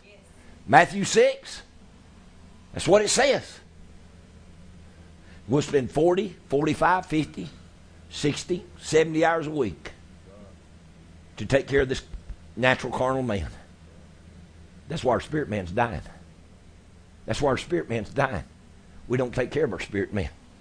Time you spend eight, ten hours a day, 12 hours a day, working to sustain this natural man, you don't feel like praying. You don't feel like studying the Word. You don't feel like. And that faith ain't there because that spiritual mind ain't there. And we can't see God doing what I just said. We can't see God providing. But I'm telling you, I'm coming to that place. I'm coming to that place. I'm fighting to come to that place because I hate the systems of this world. Every time I feel like I need to go out and try to generate the business or something just grabs hold to me and I say, God, I hate it. I can't stand it. I don't want it. I can't, I ain't gonna do it. You're gonna have to tell me what I can't stand it, God. I can't stand getting my mind caught back up having to deal with people. Are y'all with me? And it's simply because of the call God's placed me in. I can't get my mind polluted in all this stuff in the world and then be able to speak a word like God spoke last week. I'm going to tell you something. That wasn't a yea, the Lord would say, Thou art the apple of my eye prophecy. That was a solid uh, word for about 20 minutes uh, that spoke, uh, I mean, the divine mind and will of God. It wasn't just going and laying hands on somebody and saying, Yea, thou art my child, art the apple of my eye, I love you, and I'm going to bless you and all that. No, God was speaking His word and His will for His people to His people. And you can't speak like that and have your mind full of garbage, full of the systems and the things of this world. That's the reason there's got to be a change. There's got to be a change. And it ain't nothing we can do except present our bodies a living sacrifice, holy and acceptable unto God. Say, God, here I am. Now, change me. I want this change. I want this transformation. I want this renewing. I want this reviving. I don't want to be conformed to this world. I'm trying to escape the corruption and the lust and the evil that's in this world. I'm trying to escape it. You can escape this world through the gospel of Jesus Christ. Bible says you can. The Bible says you can, so we can uh, escape the corruption and the pollution that's in this world. Does it not say that? Does it not say that we can escape this? Through the gospel. Through the power of the gospel, we can escape this. But we've gotten too religious. Boy, I just don't feel like y'all with me today. We've gotten too religious. Let me tell you something. What we got, God gave us. God didn't give us this to lift ourselves up above anybody. He didn't give us this to make us feel like we're better than anybody. He didn't give us this to look down on anybody. He gave us this to have compassion on people. And He is equipping us to be able to help people and have compassion on people and not lift ourselves up like we got something on our own. No. The grace of God. The grace of God. You ever had anybody tell you you didn't have the love of God? I've had them tell me that. I've had them tell my wife that. Doesn't matter, you just mean. You don't have the love of God. I studied another night, and Lord spoke right in here. He said, The love of God is an act of the Spirit. He said, It don't come through natural. It don't come through carnal. He said, The love of God is a working of my spirit. He said, For God is love. It's a spiritual work. And all these people run around hollering, You ain't got the love of God. They ain't got it either. They ain't got it neither. Because it's got to be a work of the Spirit. Are y'all with me? I know I'm saying some crazy things. But you opted into it by coming to church here. So bear with me. Because God's trying to take us somewhere. Amen. God's trying to take us somewhere. Well, hallelujah. Okay. Be not conformed to this world, but be ye transformed by the renewing of your mind, that ye may prove what is that good and acceptable and perfect will of God. Now I want you to go with me. I believe it's, yeah, Second Corinthians, fourth chapter. And I'm going to read this one and move on. 16th verse. For which cause we faint not, but though our outward man perish, yet the inward man is renewed day by day. Y'all see that? He's renewed day by day. And that word renewed there mean that's what it means, is to renew. If you don't renew your spirit, man, every day, this is the reason prayer is so important. Daily prayer. This is the reason study of the Word is so important because this outward man perishes. Y'all telling me y'all don't get up and have these days where you feel like God's forsook you? Don't feel like God loves you? Don't feel like God's going to move for you? And you'll, you'll, you'll just stop and look up and say, Lord, have you forgot where I'm at? Have you forgot who I am? Hey, Lord, I still live such and such an address in Ranger, Georgia. Here I am, God. Do I need to jump up and down and wave pom poms? I'm right here, Lord. If you forgot who I am, we have them days. But you know why we have them? We don't renew this inward man every day. We get in a trial, we get in a fight, we get in a warfare, and we start losing faith. We start backing up. We start backing away from the Word of God. Next thing you know, the devil's condemning us. Devil's lying to us. Devil's got us on the ropes. Devil's got us beat down. And next thing you know, you're on the phone, somebody pray for me. I'm just going through a trial. I need somebody to pray for me. Okay, I'll pray for you. You're praying for yourself. I don't know if my wife remembers, but I had a lady call me this back in the 80s, early 80s. I don't even know if she's still alive now or not. But I was having prayer meeting in her home probably about once every two or three weeks. And I'd go in and I'd preach, and man, a lot of times we'd have 15, 20 people. Right over where I put my tent up, out a little old town, little old wide spot in the road called Rest Haven, right out of Buford, Georgia. That's where I met my wife. She come to my tent meeting. But anyhow, she called me and said, Brother Metter, I need you to go pray about some things. I said, okay. And so I got down and started praying. And I told my wife, I said, we're just going to ride over there. I don't know if you remember this or not. But she lived in a mobile home, and I walked up on the porch, knocked on the door. She had her door open, that glass screen. I looked in. She's sitting in front of the TV with a big plate of food, had the TV on, just going to town on whatever she was eating, and me over there on my knees crying out, seeking God for God to move for. I said, I don't think so. If you're going to call me and ask me to pray about something, you better go pray about it yourself. You better go pray about it yourself. Don't put your burden off on me. Expect me to move God for you. That's wrong. That's making me your pack mule and your burden bearer. That's making me carry your burdens and you're sitting back, relaxing, and you're doing everything you want to do in the natural and got your attention on everything you want to do in the natural, and you expecting me to carry your spiritual burdens. That's wrong. That's wrong. Is anybody with me?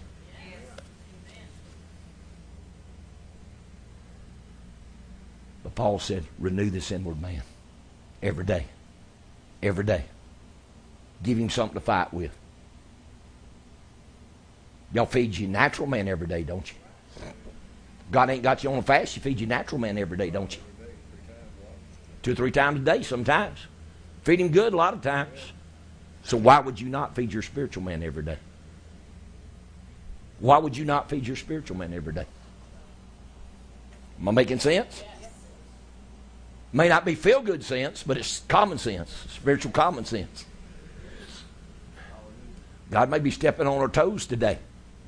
But we can't keep going on like we're going. Because I'm going to tell you something. God fixing to raise up brand new people. He's going to raise up brand new ministry. If we don't get up about the Father's business, you can find yourself on the outside looking in. I ain't going to spend 45 years seeking God and chasing after the ministry God wants me to have, have somebody possess my calling and take my office. I ain't doing it. I ain't doing it. But you try to get my office, you got to fight on your hands. But I've offered it to several people. They told me they didn't want it.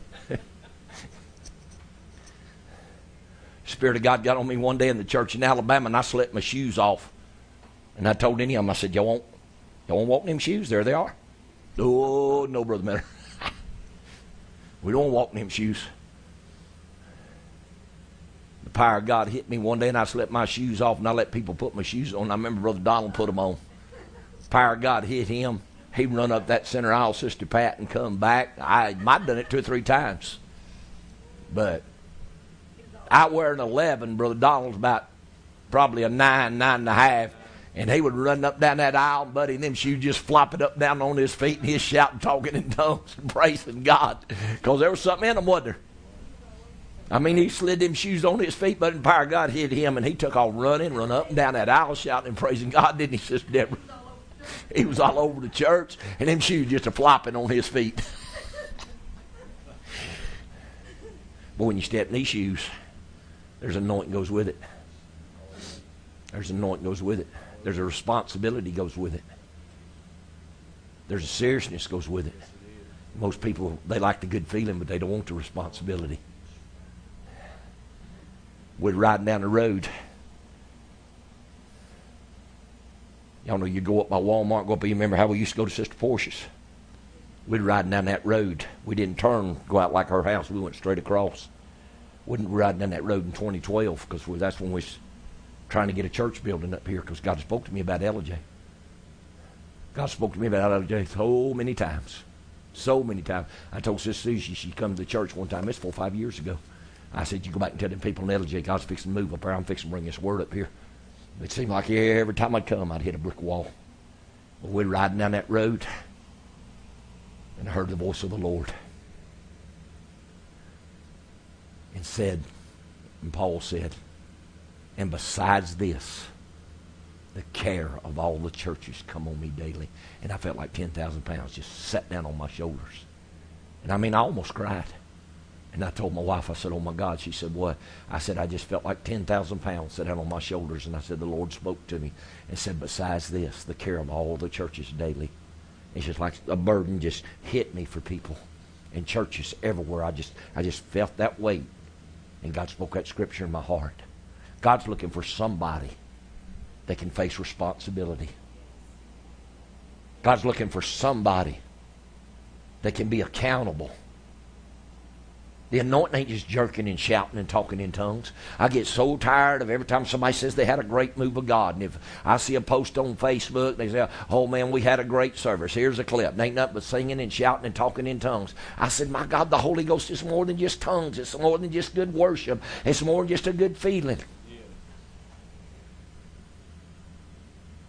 It brings in responsibility. It brings in accountability. It brings in authority, wisdom, knowledge, understanding.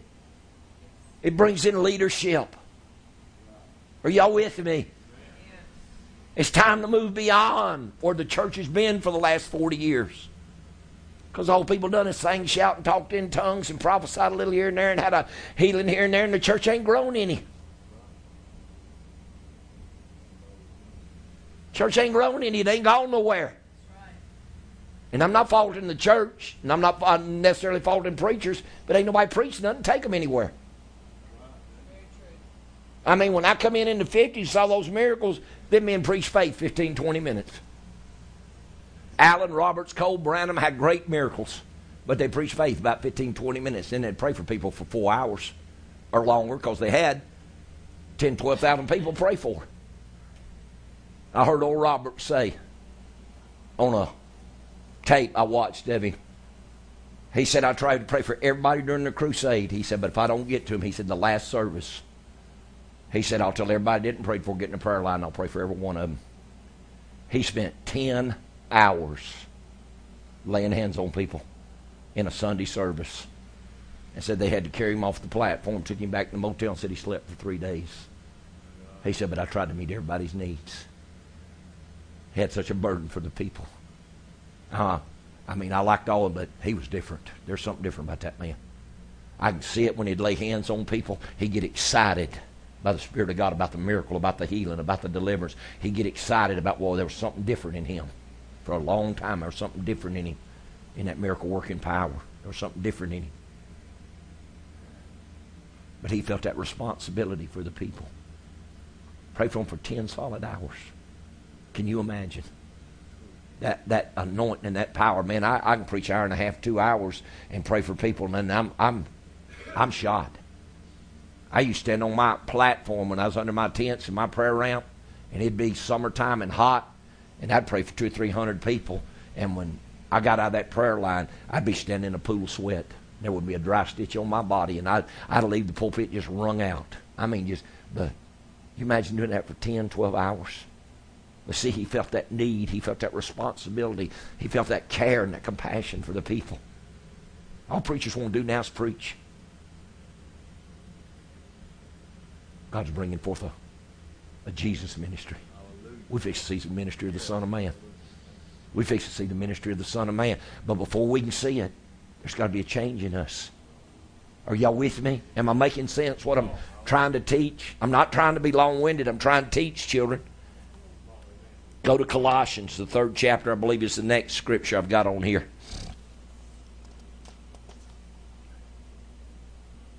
Yeah. Colossians, the third chapter, and I'm going to read the. Hang on, let me get there. I ain't quite there yet. I got so many scriptures marked. I know I'm not going to get through all these. I may just have to pick it up next week. Verse 8 of Colossians 3. But now ye also put off all these anger, wrath, malice, blasphemy, filthy communication out of your mouth. Lie not one to another seeing that ye have put off the old man with his deeds, and have put on the new man. How are we going to put on the new man? There's got to be a renewing of the Holy Ghost.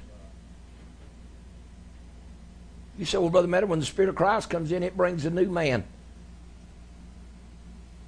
Y'all tell me the working of the Spirit of Christ that you've seen somebody's nature change, that they got rid of anger and bitterness and strife and envy and jealousy. That wasn't ever taught. We got the Holy Ghost, we quit drinking. We quit dipping, we quit chewing. We get chasing women, smoking cigarettes. You can hear them testimonies. Got a man down there in church in Alabama got Holy Ghost Said he got the Holy Ghost four something years ago. He'll tell you, man, God changed me. I quit chasing women. I quit smoking. I quit doing cussing. I quit doing this. And he said, man, I mean, God automatically changed me, but he still got a nasty spirit. Still full of anger, still full of bitterness, still full of jealousy and strife and division. Still stand up right in the middle of the church and argue with the preacher. And ain't nobody served God that many years no, that ain't out of order. But they got no contentious spirit. Bible talks about variance, which is contention. I always want to prove yourself right. See, this is the kind of things the Holy Ghost I'm talking about will purge out of you. It will purge this out of you. Not just cigarettes and drugs and alcohol and dope and womanizing and whoremongering. Yeah, we need those things purged out of us. But we got to be made a partaker of his divine nature. And you can't partake of his divine nature in this carnal nature. That's the reason Paul's talking here about the old man and the new man. We've never had the new man. We've never had the new man. That's the reason God fixing to do something new. Y'all with me? Okay. And have put on the new man, which is renewed are renovated, are reformed in knowledge. See, God will give you a new knowledge of the Word. God will give you a new understanding. When I started reading these scriptures and God started giving them to me, I come up with a new understanding of the Word. I begin to see things new, Sister Deborah. I begin to see that I'm bound to carnality and I got to change. Is anybody seeing you're bound to carnality? Is anybody seeing that you're walking in deadness and not in the life of the Spirit? And that's not God's will. That's not God's mind. That's the reason He put this in here. And it put on the new man which is renewed in knowledge after the image of Him that created him. Now, I'm going to go to, and that word image means likeness. We're supposed to be like Christ. And we ain't doing it. I don't know if we ain't putting out the effort, whether we ain't seen this, whether God just ain't give us the understanding of it. We getting the understanding of it now. And it's time to fight for this. I'm going to go to Ephesians, the fourth chapter, and then I'll probably start closing it down for this week. I hear some of y'all. It ain't your spiritual tummies growling. Ephesians 4.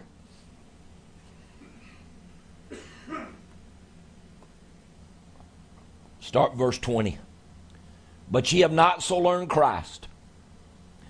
If so be that ye have heard him and have been taught by him as the truth is in Jesus, that ye put off concerning the former conversation the old man, which is corrupt according to deceitful lust, and be renewed or be remodeled or refashioned or renovated in the spirit of your mind. When I was praying this the other night, and I said, Lord, I got to be renewed in the spirit of my mind. You know what the Lord asked me? He said, What spirit's your mind of? What goes on in your mind? What do you, what do you concentrate on? What do you feed your mind? What do you feed your spirit? What, what is the spirit of your mind? Because if your spirit of the mind ain't the mind that's in Christ Jesus, you got to be renewed. You got to be renewed. Man, somebody smile. Y'all make me think I, I'm beating y'all up today. Man, I'm excited about this word.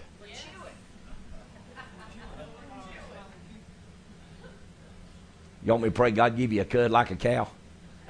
Y'all can chew it and digest it and chew it some more.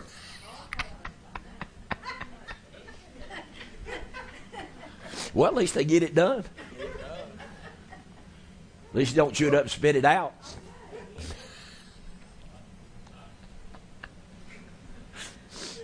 I told y'all I felt good today.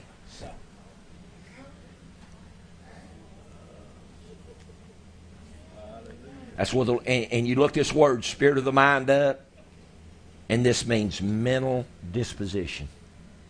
So, what is your mental disposition? If your mental posi- disposition ain't the things of God, then you're going to worry, you're going to have fear, you're going to have anxiety, you're going to have doubt. You're going to be conformed to this world. And you ain't supposed to be conformed to this world. God don't want you conformed to this world. He wants you to walk in peace. He wants you to walk in joy. He wants you to walk in the comfort of the Holy Ghost. He wants you to walk in victory. Not always having to search for victory or get victory. Walk in victory. I walk in victory. Amen. I walk in victory. When the enemy comes, I don't have to go hunt for victory. I walk in victory. We was doing something the other day. I can't remember what was doing. I think Brother Justin was with us, and and we pulled in, was going to get a, a, a little bite of lunch, and and my wife told me, she said, I can't get out of the car right now. I said, What's the matter? She said, I don't know if you're nauseous, dizzy. She said, she said, I just can't, I can't even get out of the car. She said, Y'all go on in. I just reached over and took her by the hand, cursed that thing in the name of Jesus, but boom, that was it. It was gone. Because I walk in victory. I walk in authority. Am I where I want to be? No. It ain't where I was neither. Amen. Ain't where I was. Amen. God is wanting to transform us. He wanting to change us. He's wanting to renew us. Are y'all following with me? I said, Are you following with me, children? Okay, here we go. That you put off concerning the former conversation or behavior. That word conversation there means behavior the old man which is corrupt according to deceitful lust, and be renewed or be renovated or remodeled in the spirit of your mind. Now, here's a good one. And that ye put on the new man, which after God is created. Y'all see that? God can create you a new man. He ain't just going to remodel your mind. He fixing to create you a new man. I think I'm preaching myself today. I ain't getting no excitement out of y'all. Man, here I was about to kick the walls of the trailer out and run through the trailer, jumping everything in the trailer, and I was so excited and so stirred up. Now y'all sitting there looking at me. I'm excited about this. To me, this is a word that will change God's people if they'll apply it to their lives. But it ain't going to come without you seeking Him. It ain't going to come without you searching for it. It ain't going to come without you knocking and asking and seeking, telling God, I got to be changed. I got to have a new mind. I got to have a new spirit. I got to be renewed in the spirit of my mind. You got to create something in me that I don't have. Amen. Look, children, I'm 45 years in the Lord. I've served God 45 years. I preached all over the world. I probably had uh, 200 something tent meetings where I preached 12, 14, 21 nights. I probably preached 10, 12, 15,000 services since I've started preaching. Been on the mission field sometime 30, 45 days at a time. Preached to crowds 60, 70, 80, 100,000 a night. Seen blind eyes, deaf ears, dumb tongues. Seen 50, 60, 70,000 come to the Lord in one service. Eh, I've had experiences, but there's something there that's still missing, and I ain't been changed. It makes me mad. It makes me ready to chew the devil's head off. Fasted two or three times, I nearly killed myself. Ask her, she'll tell you. She thought a couple of times I was going to die. I never worried about dying. Felt like God had spoke to me. I told the Lord one time, I said, I'm going to fast till you visit me. Well, I thought 40 days God visit you. I thought 45, 50.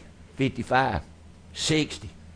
We got up pushing over 60 days. I said, All right, God, now this thing getting serious. but I was walking in all the knowledge and knew. I didn't know you wasn't supposed to do them kind of things. But I'd told God, and I'm a man of my word. I said, You going to do something for me? I ain't eating. I said, I don't care. Lord visited me.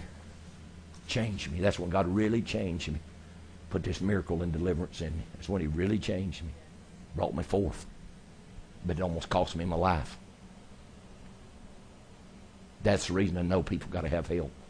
And preachers ain't doing what they need to do to help folks. And I don't want this church empty. I'm talking about spiritually empty. I don't want people lacking. I don't want people needing something in the spirit. I want to preach what you need and bring you forward in God. That's my responsibility. But your responsibility when I preach it is to get hold of it and come forward in it. Because you ain't going to stand before the Lord and say, My pastor didn't tell me. You ain't going to stand before the Lord and say, Nobody taught me. Because I'm going to teach you. if you don't get a hold of it, that's your fault.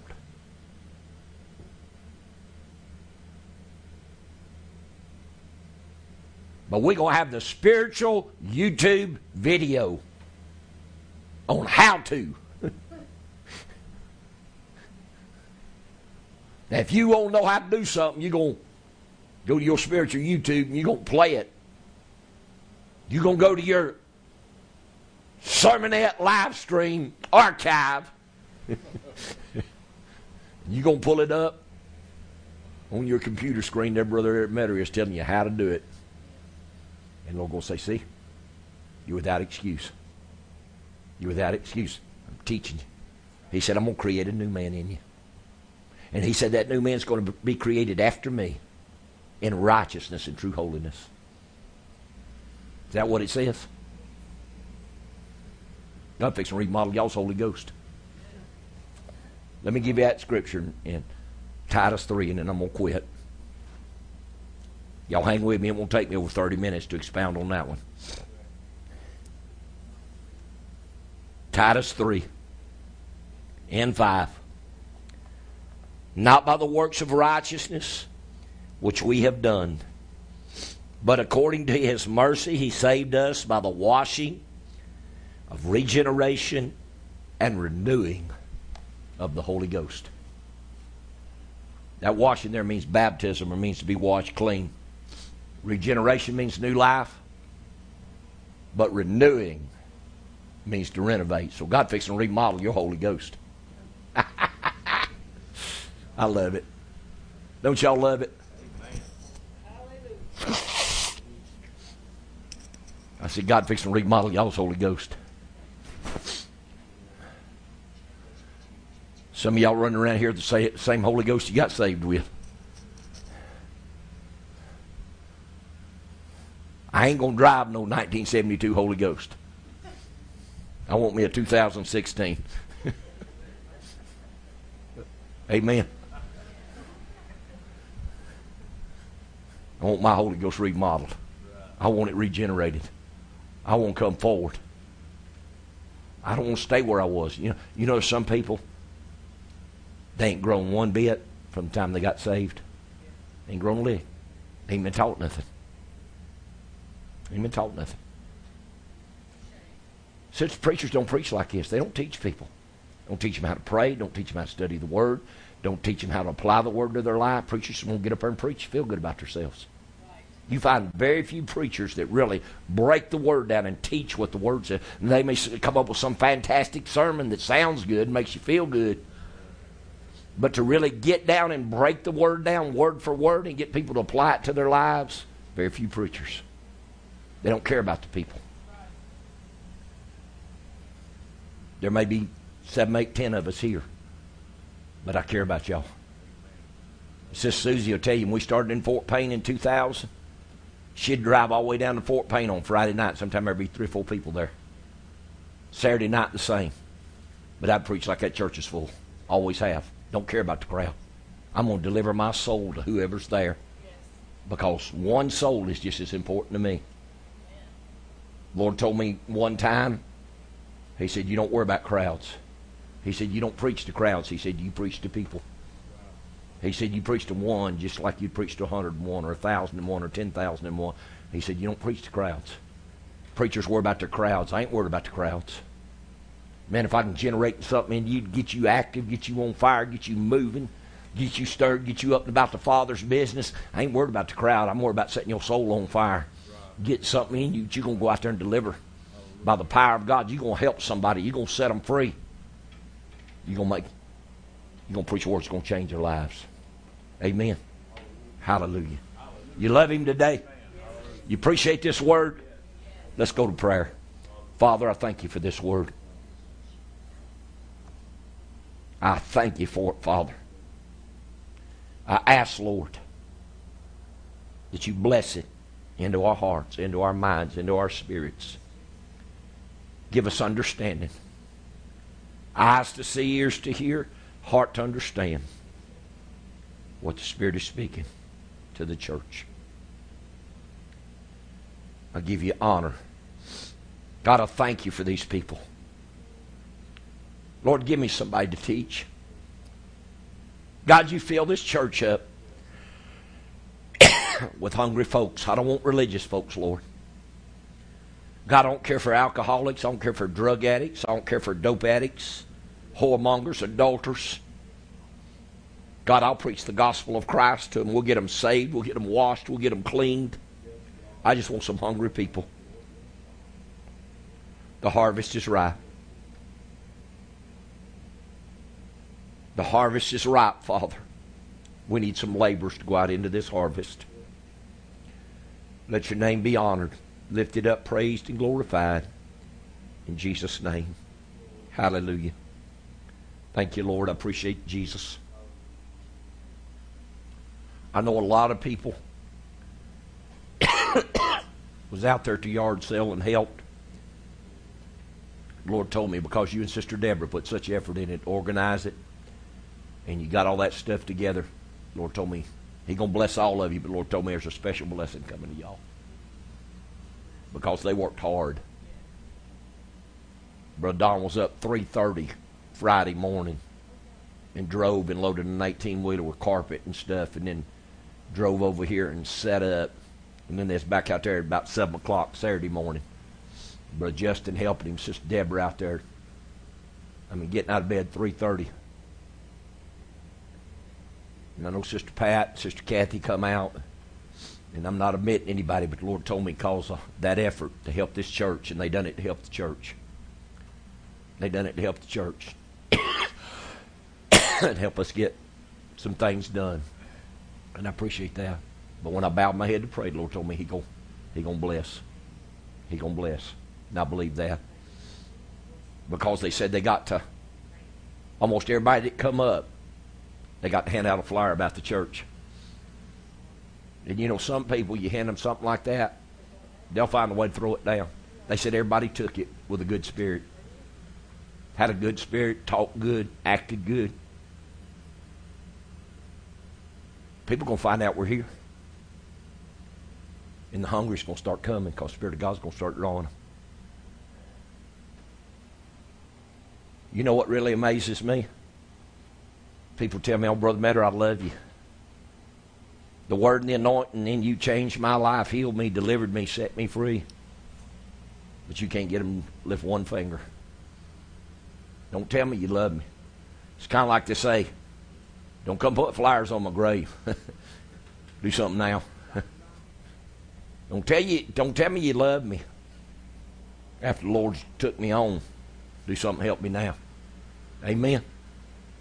I'm fixing to write some folks and tell them because there's folks told me, Brother Metter, if I can ever help you, I'm fixing to write them and say, help me now. Send me an offering. Help me break through this financial barrier. It seems like since we come up here to fight for this church and fight to get this, seems like the devil's hit us so hard financially. Every way we turn, it seems like the devil just, but that's all right. I've been in these fights before. The devil ain't never won. He ain't going to win this neither. I remember back in, right after me and my wife got married, I think it was 83. Lord, give me a brand new tent. I mean, brand new. I went in the, that lady I was talking about, I went in her house, mobile home. And I preached there that night, had about 10, 12 people, if we even had that.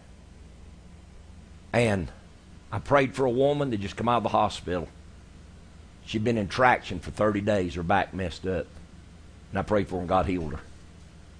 She's a Baptist woman. Power of God fell on her, and she started talking in tongues. I mean, got baptized, healed her, baptized in the Holy Ghost right there. And I was taking up offering. I told him, I said, now, God told me he going to give me a new tent. I said, because the one I got, I bought it used, and I about wore it out. It's done blowed down once, and we done sewed it up. And, and I said, so I'm raising money to buy my new tent. That lady stood up and said, how much you need? I said, for what? She said, to get the tent. I said, all of it? She said, yes, sir. I said, $6,600. She said, take me at my word. I'm going to pull it out of my savings. I'll have it for you in, I think, 60 days. Said, you go ahead and order your tent. You go ahead and borrow the money if you have to. And I knew her. She's good for her word. And I left that little bitty mobile home, 12 by 60 mobile home, that night with almost $7,000 put toward that new tent. So, God's always moved. And He always will. Because I believe Him. I believe Him. But I need you to stand with this church and fight for it. We're going to break through. Amen. We're going to break through. And Brother Justin was talking to me the other day. He said, Brother Matters, many people you preach to, many people you know. He said, You just get everybody on your mailing list, send you $20 a month. I said, Yeah, but for some reason I can't get them to do it. I didn't even a dollar a day. Everybody can save a dollar a day. I wouldn't care if it's $10 a month. But I can tell you this, and you mark my words. Lord told me back in 96, He said, I'm to give you Gideon's 300. I said, Really? He said, Yes, sir. He said, There's to come a day in the ministry you're to be under such a load and you're to have such a ministry. He said, I'm going to have 300 people going to give you $100 a month. Was that $30,000 a month? That's what God said. He said, I'm going to give you Gideon's 300. That's what he called it. He said, I'm going to give you Gideon's 300. He said, you're going to have 300 people going to give you $100 a month. He said, because of the needs of the ministry. It's coming. It's, you, ain't, you ain't going to hold this word back. You ain't going to hold it. You ain't going to bottle it up. You ain't going to hold it down. So, I'm asking you to do what you can do. If you know somebody you think can help us, I remember I was raising money for something years ago. I still on the field. Your sister went next door and asked the man to live next door to your mom and daddy because she's staying with your mom and daddy then. And I think that man gave $50 offering. He didn't even go to church. He knew me. He had respect for me because I told myself be an honest and upright person. And I think he gave her a $50 offering to help me buy a piece of equipment.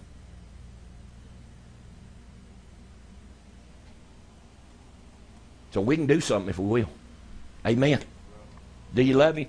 Y'all appreciate this word. Praise God. Stand on your feet and shout down the aisle with that thousand dollars. Come on, obey the Lord. I appreciate being here today. Man, I've enjoyed this service.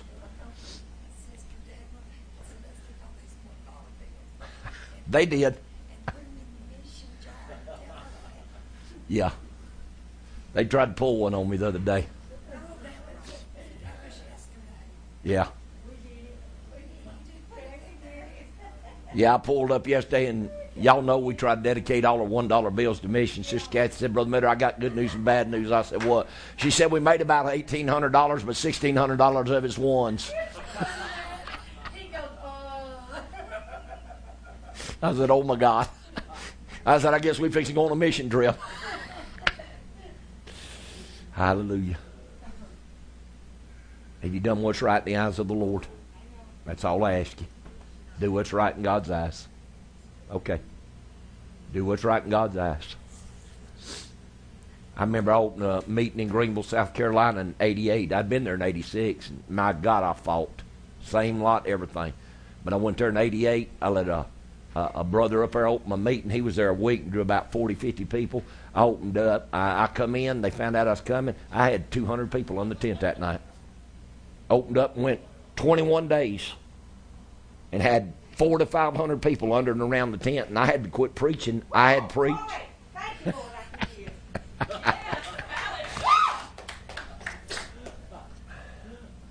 I've been preaching for 30 days straight. I didn't have no more energy left. I preached that meeting 21 days and then preached 14 or 15 before I got there. And the first night in that meeting, the Lord told me I was receiving an offering. I said, Lord, you spoke to me. He said, There's somebody here. Lord, won't you give me a thousand dollars to help me preach this gospel? And I had a lady there. She come up and took an envelope. She's a real estate agent. She said, Brother Metter, she said, I ain't made a sale and I don't know when. Three days. She come back with a check for a thousand dollars. And she said, the thing about it is, said, I don't even know how this lady got my number. Said my number wasn't on the real estate sign. It was a closed listing, wasn't an open listing. I don't even know how this lady got my number, but she called me. And I called the agent that had it. And they said, well, go ahead and show it. Said, we ain't been able to move it. Said, I showed it. Sold like that. She brought me a check for a $1,000. She did. I got down turned somersault and sawdust. I said, now y'all keep bringing $1,000. I said, I'll turn somersaults all night. Woo! She love Him? Amen. See, God always moves. He'll always move. He won't leave you. He won't forsake you. He won't let you down. He's always going to move for you. All I ask you to do is do what's right and do your best. Amen. Y'all believe you ought to do that? Do what's right in the eyes of the Lord and do the best you can. And God will smile on you. Hallelujah. Let's ask God to bless this. Father, in the name of Jesus, I thank you for this word. I thank you for the working of the Spirit. I thank you for the offering. God, I thank you for people that's getting behind us and fighting for us and fighting with us. God, to help us get this church established. Lord, I know what you told me about LJ. I know what you told me about Carter K. I know and believe there will be an act of God here. That's what I'm fighting for and what I'm holding on to. Lord, if I didn't believe it, I'd pack up and go home. But I believe in you, Jesus. I believe your word. I believe in this anointing. I believe in everything you tell me you're going to do. And I'm asking you, Lord, to bless these people. God, smile on them financially because they are fighting to help. Add to us, Lord. Give me people to teach that can go out and be effectual for your gospel and for your name, Jesus, to be glorified. I give you honor and praise. In Jesus' name, amen. Come on, dismiss, Brother Donald. Y'all give the Lord Brother Donald a good hand. I love appreciate y'all. Appreciate everybody. Appreciate you coming, sister. Hope you can get back and be with us.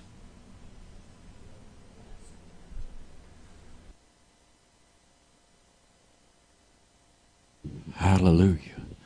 Ain't God good? Praise the Lord. Uh, it's all I could do to, uh, at the beginning of service when Sister Kathy was speaking, once she got to talking about the three Hebrew children that was thrown in the fiery furnace, when she asked that question, how did Nebuchadnezzar recognize the fourth man and being the son of God? But but just as quick as you asked that question, there was another question come to me, and it's all I could do to keep them jumping up and saying, "Sister Kathy, I want to ask the question." I said, "Well, I'll just save it for the end of the, for the end of the service." When you asked that question, I got to thinking, well, when you said that the ones that threw them into the fire, that the fire was so hot and heated up that it killed them. My question, was, it came to me, why did God allow him to get close enough to the fire to see the fourth man? Because he's already said the heat was so heated up, so hot that it killed the ones that threw him in. But you know, I, I wonder, I said, how? Why did God allow Nebuchadnezzar get close enough to see the fourth man? And the thought come to me, when the enemy comes at you to fight you, to bring you down, to destroy you, try to destroy you, the very ones that the devil works through seem like they're always there to see how you're going to react to what you're going through and how and what you're being tried with. And I wonder, why did God allow him to get there to see the fourth man? He was he was the cause of it to start with. But then they've been thrown into the fire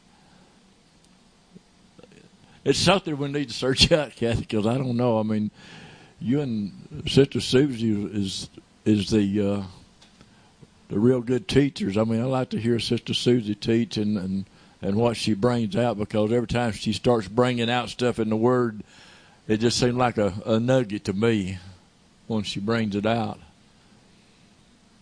And there's a lot in the Word we don't understand, and but God has gifted people in teaching and, and pulling what the word because you can read it in a natural eye and you don't see the things that you see that God uses for the teachers to teach and what they see. A lot of times we don't see it until they see it, and and it's really good. But uh, I was tired today, and I and I know the pastor noticed a lot of us was tired because he was trying to preach a word that he was about to tear the camper down Saturday morning because God was revealing something to him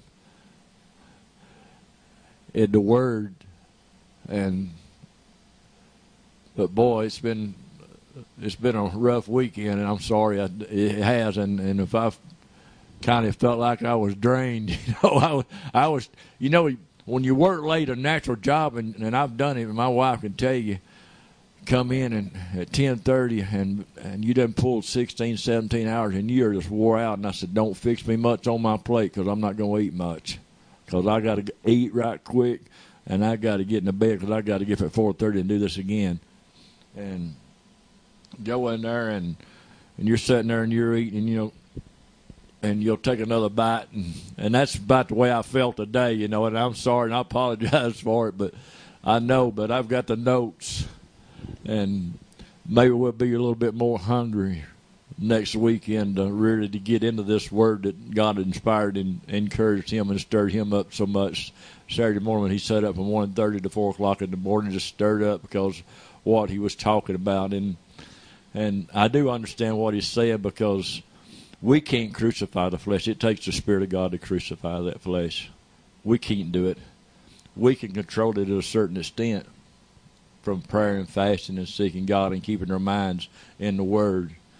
But but when we don't do those things, Sister Susan, when we don't keep our mind in the Word and, and, and try to walk after God daily, I mean, it's not daily.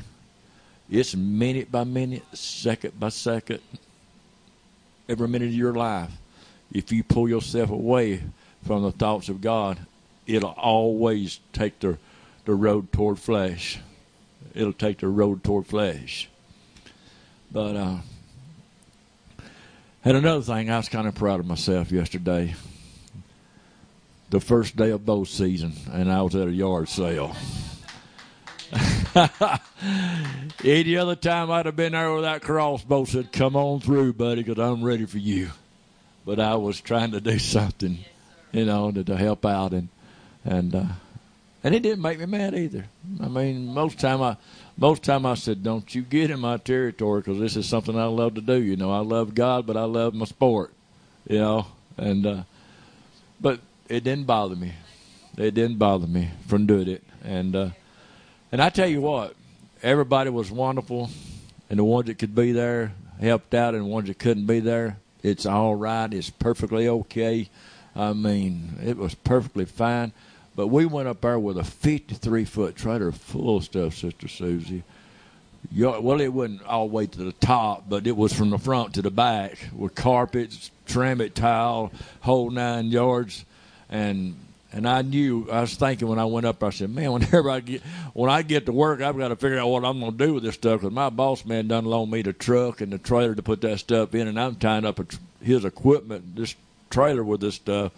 But you know, when I got back to the warehouse last night, all I had in that trailer was just a little bit of trash. We got rid of it all. Carpet, carpet tile. Man come by and bought all my carpet, tile, and everything in one lump barrel. And we left the stuff set up to draw the crowd, and we had to tell everybody that's sold, but we used it for a bait. but it worked out good, and we really had fun. We really uh, we got tired there yesterday evening and wondering what we're going to do with the yard sale stuff, and and we was trying to sell it as a whole, and we couldn't do that, and I think I kind of got a little agitated at one time because I said, "Man, I am not going to put that stuff on that trailer, unload that stuff, get that card off, and put it back on there. If y'all want it, y'all can have it." And if I said anything other way, I'm sorry because that wasn't my intention by no means. And uh, and I know y'all want me to shut up because everybody's hungry. So, hallelujah. Ain't God good? Ain't God good?